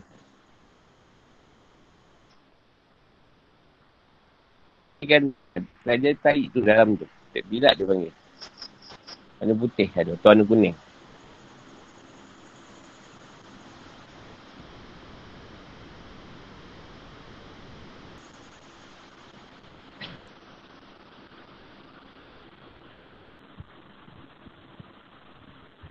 Sebab tu Mak Sari dia dah siap dah buat tu. Dia dah standing. Dia pantai kan. Ramai-ramai. Dia standing siap-siap tu. Bogel. Tapi dah siap-siap lah belajar. Nak bogel ramai. Kalau dia tak sanggup.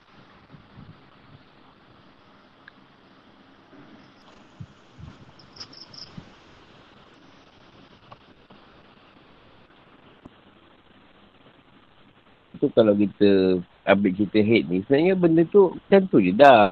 Kata orang nak cerita lebih unggul lagi. Lebih dalam. Tak tahu apa yang dalam lagi. Aku pun tak tahu lah. Hakikat apa hate tu lagi. Dia bandingkan kita pasal hate. Siapa buat ni pula ni? Lupa nama Ustazah. Tak ingat. Ada kelas online untuk hate. Minggu dia buat itu. Untuk mendalam. Macam tu sekali. Benda tu macam tu je.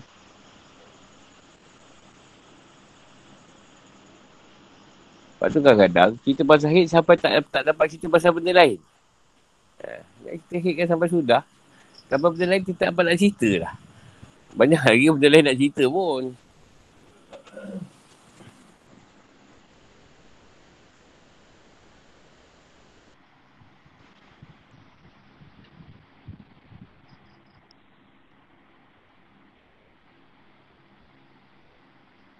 Yang tiga hit tadi dia memang keadaan tak suci. Memang macam-macam emosi yang akan timbul. Itu ha, para suami ke lelaki bersabar lah. Pada dulu dia tak semayang, dia tak menjalankan, tak boleh nak baca Quran. Jadi keadaan amarah tinggi.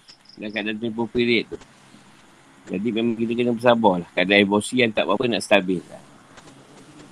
Ha? Baju merah? Oh.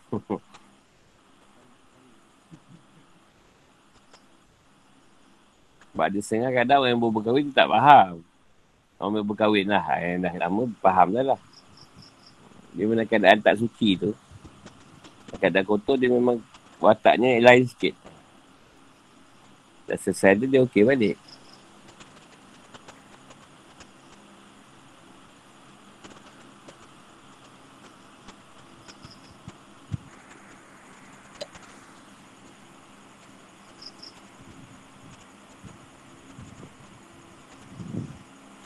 Tapi ada juga yang kita jumpa terbalik pula. Bila dia period, dia pula emosi tinggi. Rumah dia okey, okey je. Beri dia sedut lah. Emosi rumah dia boleh sedut pula kat dia. Rumah dia okey. Ada ke macam tu? Dia bertukar pula watak.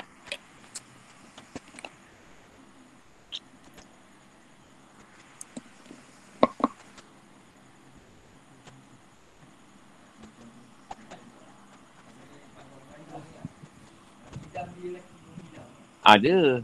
Ada yang mengikut sekali. Kadang lelaki dia lebih mengidam pula. Rumah dia relax je.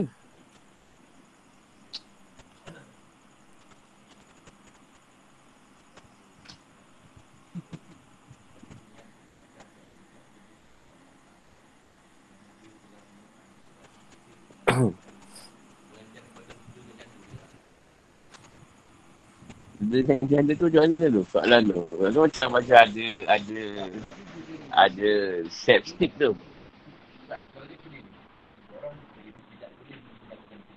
Ah, harus hukum dia harus ah.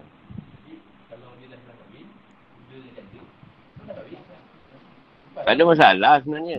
Ah, tak ada masalah sebab tu ada setengah perempuan kadang suami dah dia cerai ataupun dah dah meninggal dia tak nak kahwin lagi. Ada juga, ada juga suami yang macam tu. Dia tak ada, tak ada, tak ada kewajipan pada dia. Dia, dia takkan dia tak nak ke arah zina. Dia tak ada minat cawat ke arah tu lagi. Tak ada masalah lah. Dia pun dah kahwin. Cuma ada tu, dalam bahasa hukum, hukum nikah ni tadi, pertama wajib. Wajib tu, dia tu dah ada kecukupan dari segi harta. Uh, dan tak boleh nak kawan nafsu syahwat dia. Ha, tu wajib. Jatuh wajib hukum dia kahwin. Kedua tu sunat. Sunat tu maknanya dia dah cukup. Cukup lah semua. Tapi tidak. Benda tu maknanya dia boleh kawal lagi nafsu dia. Ah ha, tidak tidak kata kuat kat arah nafsu apa ah ha, dia tu kira sunat kahwin dia tu. Nak kahwin bila dia kahwin lah. Dia pun dah mencukupi duit. Tapi dia dalam keadaan boleh kawal. Nafsu dia. Ketiga tu kau dia makro. Dia tak ada kemampuan. Tapi syawak dia kuat. Ha. Dia syawak dia kuat nak kahwin. Tapi tak ada kemampuan. Lahir duit tak ada apa semua. Itu macam makro. Jadi dia boleh usahakan. Dia usahakan dia tu kahwin lah. Kalau mak bapak ada duit. Walaupun dia tak ada kerja. Mungkin sebab dia ni dah terlampau kuat ke arah tu. Pasal berzina je ke apa lah. Kahwinkan je lah. Pun dia makro. Haram tak ada kemampuan zahir dan batin. Ha. Tapi paling kuat haram tu kemampuan batin tidak ada. Sebab zahir, insyaAllah lah kan, boleh dicubakan cari. Tak kerja, macam nafkah, boleh tolong cari. Kadang saudara mara boleh tolong. Ada setengah, saudara mara tolong. Ha, suami malah kerja, ada tolong kan. Tapi haram kalau batin. Dari segi sudut batin, dia dia tak boleh berhubungan langsung. Ada tu hukum haram lah dia kahwin. Tak boleh bagi apa-apa pun. Nak tunang tak boleh. Nak berisi sayang pun tak boleh. Ha.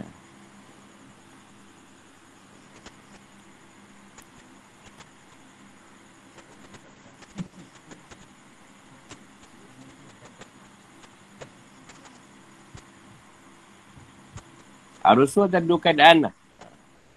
Sama ada dia apa. Dia ada kemampuan.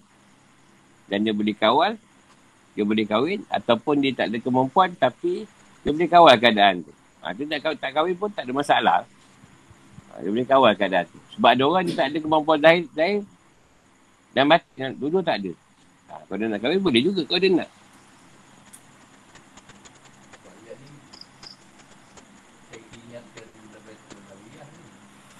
Tak ramai sebenarnya macam tu. Ramai ya. Yang lepas kahwin sekali tak kahwin lagi.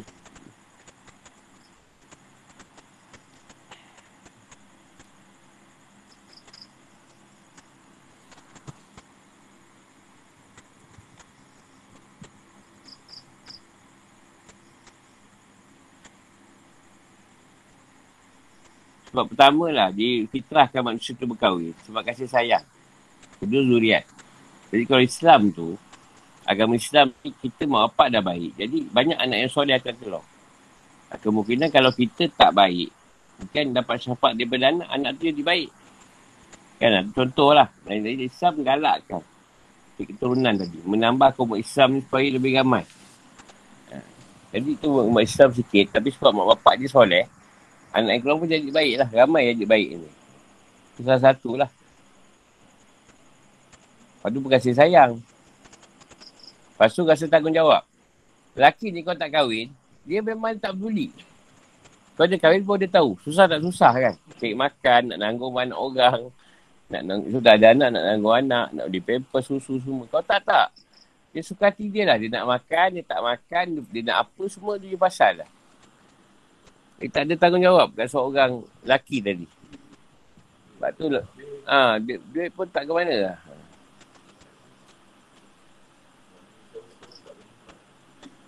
Kalau guru saya dulu kata kahwin tu pasal kau akan jadi bertanggungjawab. Baru kau tahu macam mana. Itu keluarga. Baru datang rasa-rasa apa. Macam mana mak ayah kita dulu tau. Besarkan kita tu macam mana pun kita tahu lah. Kau besarkan anak tu kau tahulah. Aku besarkan kau dia macam hantu. Degil.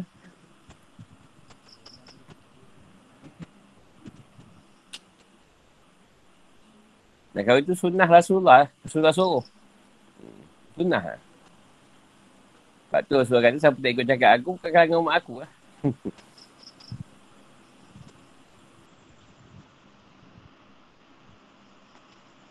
Sebab Rasulullah kata aku kahwin, aku makan, aku minum. Aku tidur kan. Rasulullah buat semua perkara. Kalau Rasulullah contohi lah. Ha, mereka kita hukumkan tadilah. Yang kata tak boleh. Nak kahwin juga haruslah. Tapi kena terangkan dulu pada sisi yang dia tak boleh nak sama. Ha, mungkin ada cara boleh ubat kan. Ha, banyak cara boleh perubatan sekarang ubat ke. Yang boleh membaikkan balik syawak dia tu. Barang dia tu.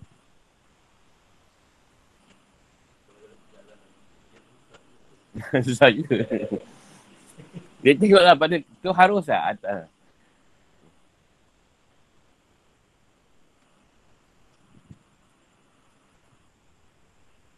Kalau sahabat Rasulullah tu, Abu Musa. Al-Ansari. Sampai dah nak mati pun minta orang cekkan jodoh juga. Dia tanya, ya, Abu Musa ni kau ni dah nak mati ni. Nak kahwin lagi buat apa? Dia kata aku malu. Malu bertemu Tuhan dalam keadaan bujang kata dia segan. Betul-betul kat dalam bujang. Jadi bila aku kahwin, aku tak malu kata dia. Ha, tu Abu Musa Al-Asyari lah. Ansari. Dia tak tahu lah siapa yang sanggup ikut Abu Musa tu.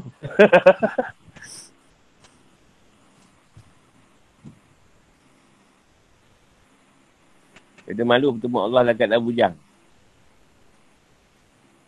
Senyum Ustaz Saiman tengok.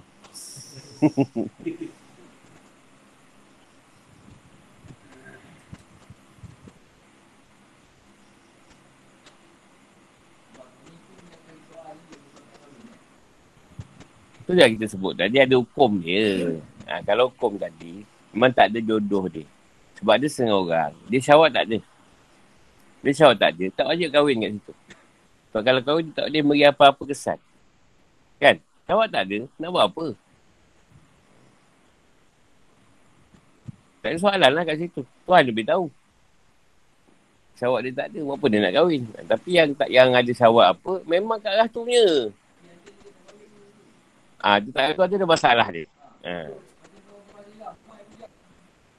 Dia satu lah yang saya tanya lah. Saya pernah tanya. Yang kerja bujang. Kau kampus saya pun ramai tu tu bujang. Tanggungjawab. Ha, nanti ada anak, nak besarkan anak, ada isi nak bagi makan anak orang. Kena kampung jauh, nak kena bawa balik kampung kan. Banyak-banyak dia punya alasan. Malah nak dengar lah.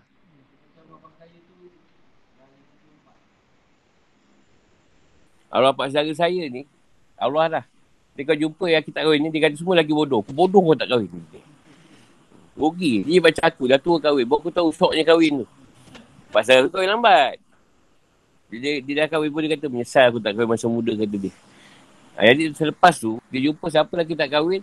Anak dia dah kahwin pun dia bodoh kan. Dia bodoh ni dia ni. Tak kahwin.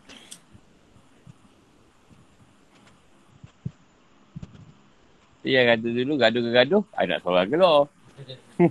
gaduh-gaduh lagi, keluar lagi kedua.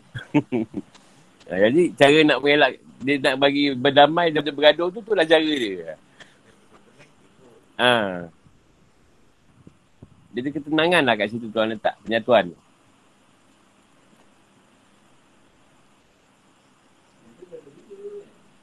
Gaduh tu nak mujuk. Ha, mujuk tu faham-faham je lah.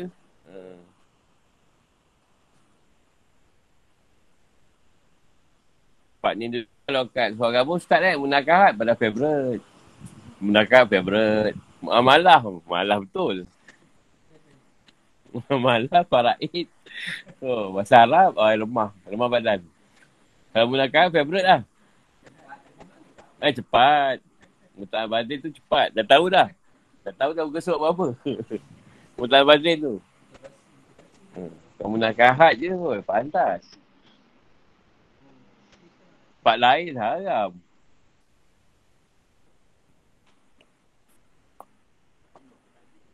Oi, sahabat Jin. Daripada, daripada darjah tiga, darjah empat lah. Empat lima enam. Empat lima enam eh. Tak ni kan? Tu yang dia orang terjumpa buku tak badan aku tu. Sakit buruk aku tahu. Gambar hantu dalam tu. aku conteng. Bukan aku belajar. Aku melukis. Aku nampak tu aku lukis gambar hantu. Kat sekolah tu banyak hantu masa tu. Yang aku nampak aku lukis gambar tu bencana tu. Tanya Alor dia tengok lu kan? Buku tu gambar-gambar hantu tu kan? Mutar Badrin. Habis tu jumpa pula kantoi.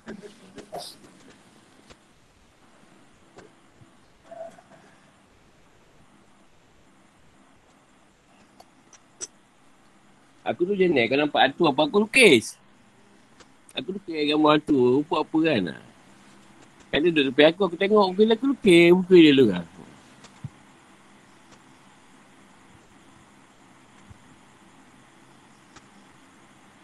Cuma dulu masa dulu. Aku borak tu cara batin lah. Yang apa atas ni. Dia cerita lah. Aku tengok kat sini dulu. Dia cerita panjang. Aku tengok. Dah tak belajar. Lainkan dia je.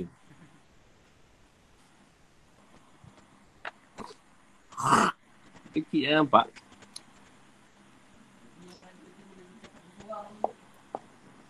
Tak, saya lain kot. Saya gift, gifted kot. Ayat tu dia zahirkan lah bersuruh. Dia pergi cakap, zahirkan. Saya tak lahirkan. Dia dalam hati je. Kan cakap dengan kucing lah. Ha, dia yang kita cakap dengan kucing. Tak nak cerita lah siapa. Kita ni tinggal dengan siapa je borak kat wakab tu. Eh, dengan kucing. Nanti aku sudut kau eh. Kau dah banyak sakit ni. dah panggil apa? Haji Miao. aku kan agak pesakit datang. Aku ingat aku test pen kan kau kata dia. Kita cari mana orang ni? Punya kucing.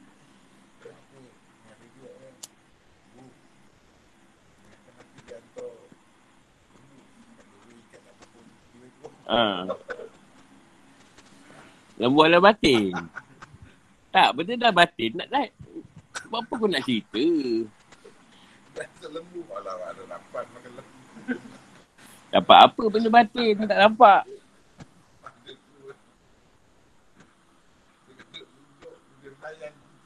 Ha. Banyak cerita langit.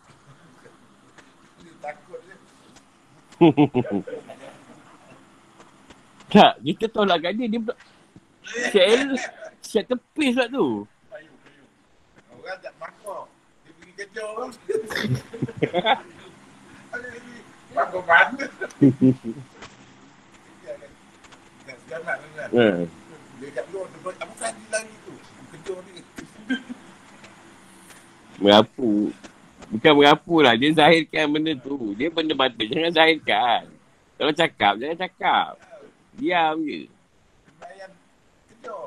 Dia sampai layan pada zahir. Itu masalah tu. Ha? Tak, memang memang saya pun sama. Cuma saya tak tak ada zahirkan benda tu.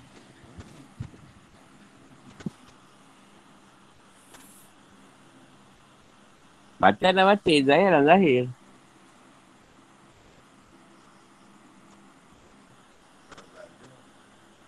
Je.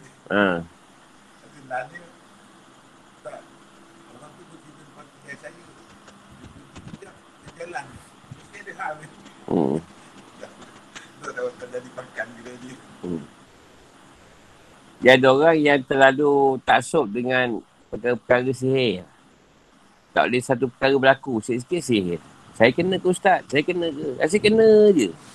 Jadi Allah dah tak ada dah kat situ. Dia tak nampak Allah tu sendiri yang beri ujian tu. Dia nampak sihir. Nampak orang. Nampak orang hantar. Sikit-sikit orang hantar.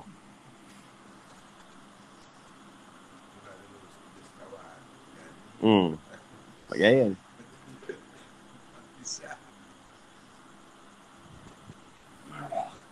Dalam zahir. Ni dalam zahir. Dalam batin, dalam batin. Jangan dizahirkan.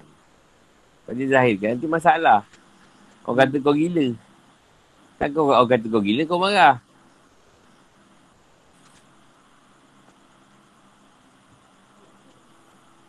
Ada lagi nak tanya?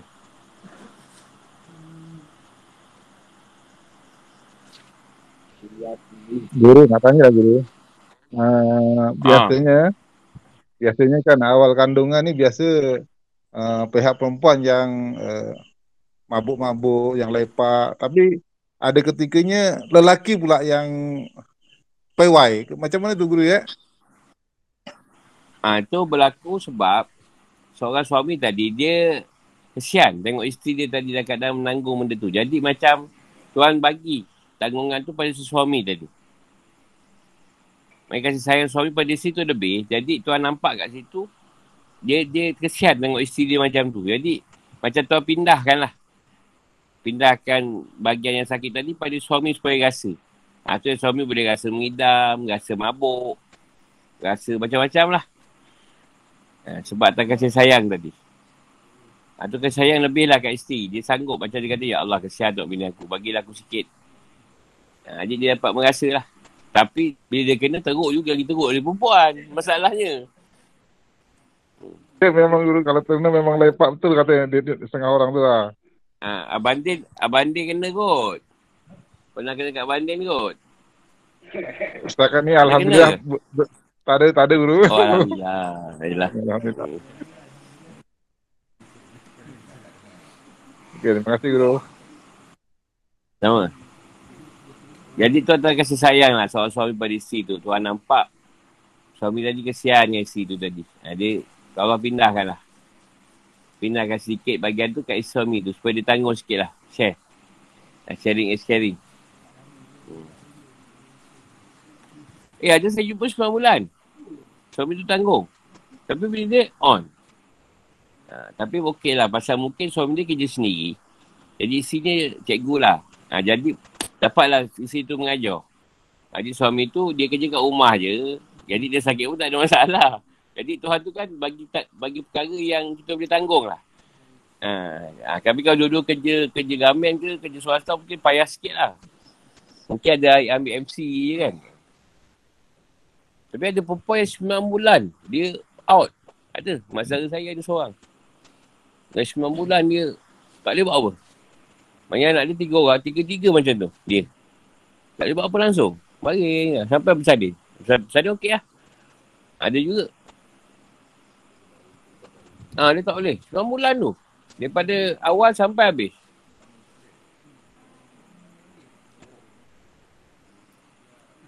Ada setengah orang, dia tak check tau. Dia buat tak tahu je. Dia okey. Tapi bila dia tahu dia mengandung, dia jam tu juga dia boleh terus. Mabuk. Ha, bertukar. Dia dapat je double line tu terus je. Out. Ha. Terus je mabuk lah apalah semua timbul. Padahal sebelum tu dia tak tahu apa-apa. Okey je. Hmm. Tengok double line terus je. Mabuk lah apalah mengidam lah. Mengidam pelik-pelik. Eh macam-macam saya jumpa mengidam ni. Ada yang nak tu saya jumpa sekali sakit tu. Dia nak, isteri dia nak makan suami-suami cek ketan yang hidup. Dia nak tengok ketan tu hidup berjalan depan dia. Lepas tu baru dimasak. Ha, dia nak macam tu. Dia nak suami cari. Lepas tu pergi, pergi tepi pantai.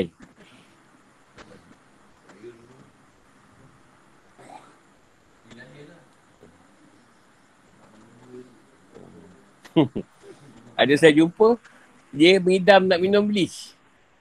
Bleach, bleach buat cuci tu, mengidam nak minum bleach tu. Macam-macam. Tak boleh, tak boleh. Laki tu tak boleh. Hmm. Mungkin gangguan kuat tu, gangguan. Bleach pun nak diminum lah.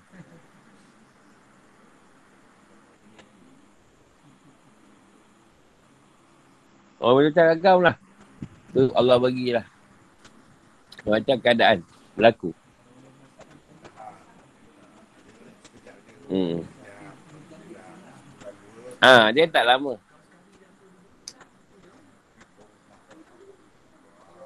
Ada ke Ipoh saya Ipoh, buat ada lima. Dalam cari kat sana tak jumpa kedah. Kat tangkap pun boleh ada. Tu lah sepikiran. Kan, saya masa hantar kan. Masa fikiran hidam tu. Tak balik kedah, buat lima tu. Masa tu yang pun laju semua tak ni lagi. Ha, tak ada lagi. Mengidam tahap apa dah. Kau tak apa tak nak makan benda lain. Oh, baik. Asal juga tau. Lepas tu kan, dah dapat je kan. Lepas makan sikit je. Sikit je kan. Raja. Itu dari tangkap atau ke, ke penang.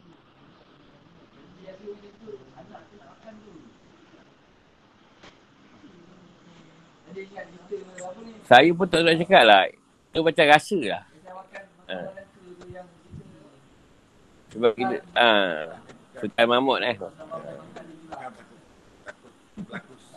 Ha.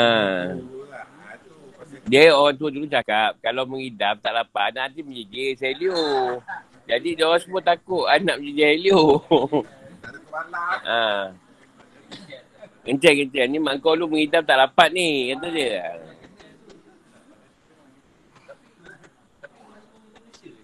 Ah, lain tak ada. Mana ada minum hidam orang Arab tak ada hidam. Tak ada pula Rasulullah cerita minum hidam ni.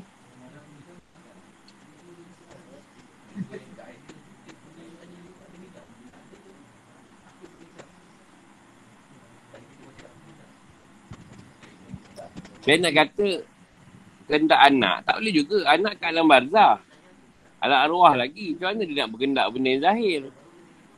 Sebab nyawa tadi hanya makan apa yang ibu dia makan. Kan? Apa yang ibu dia makan. Ha. Eh dia lah sendiri. Macam kita kan nak, memang nak makan. Nak makan. Tapi sebab nak cari susah, kita boleh tak tukar benda lain? Boleh kan? Itu je kat kita. Senang je. Susah lah cari. Ah tak apalah abang tukar lain lah. Ha. Abang, abang carikan lagi rimau abang.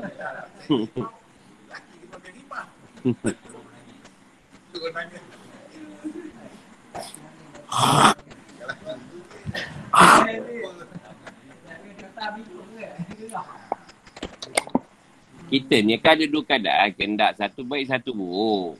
Kita ambil lah yang baik. Kalau benda tu buruk, boleh menyusahkan orang suami kita. Apa nak nak dizahirkan?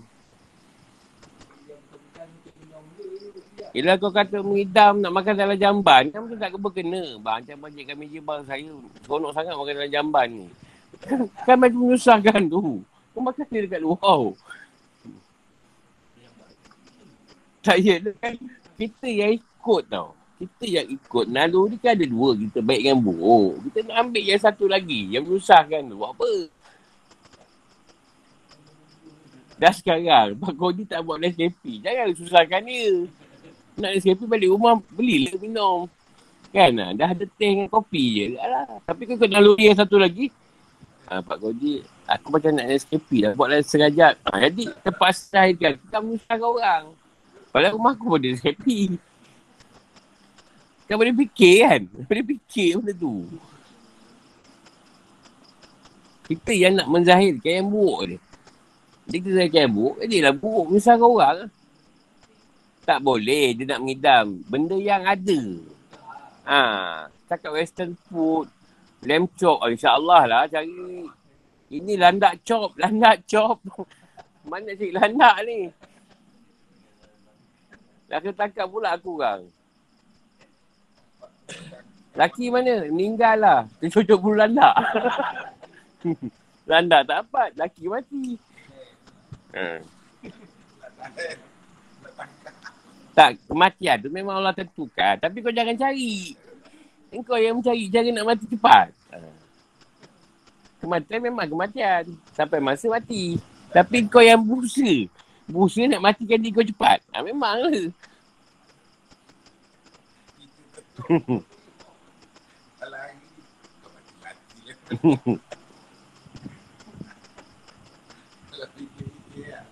Itu yang kata, Allah SWT kata, jangan melampaui batas. Jangan melampaui batas, gendak pun sama. Jangan melampaui batas, jangan nyusahkan orang. Jangan ikut sangat gendak yang yang yang menyusahkan tu tadi. Kan saya teringin lah nak makan cacing yang goreng macam mi goreng tu. Sebab dia tak cerita bunian dulu makan. Kenapa ni? Dah ada mi makan mi je, nak makan cacing buat apa? Mari aku bagi tarbiah makan.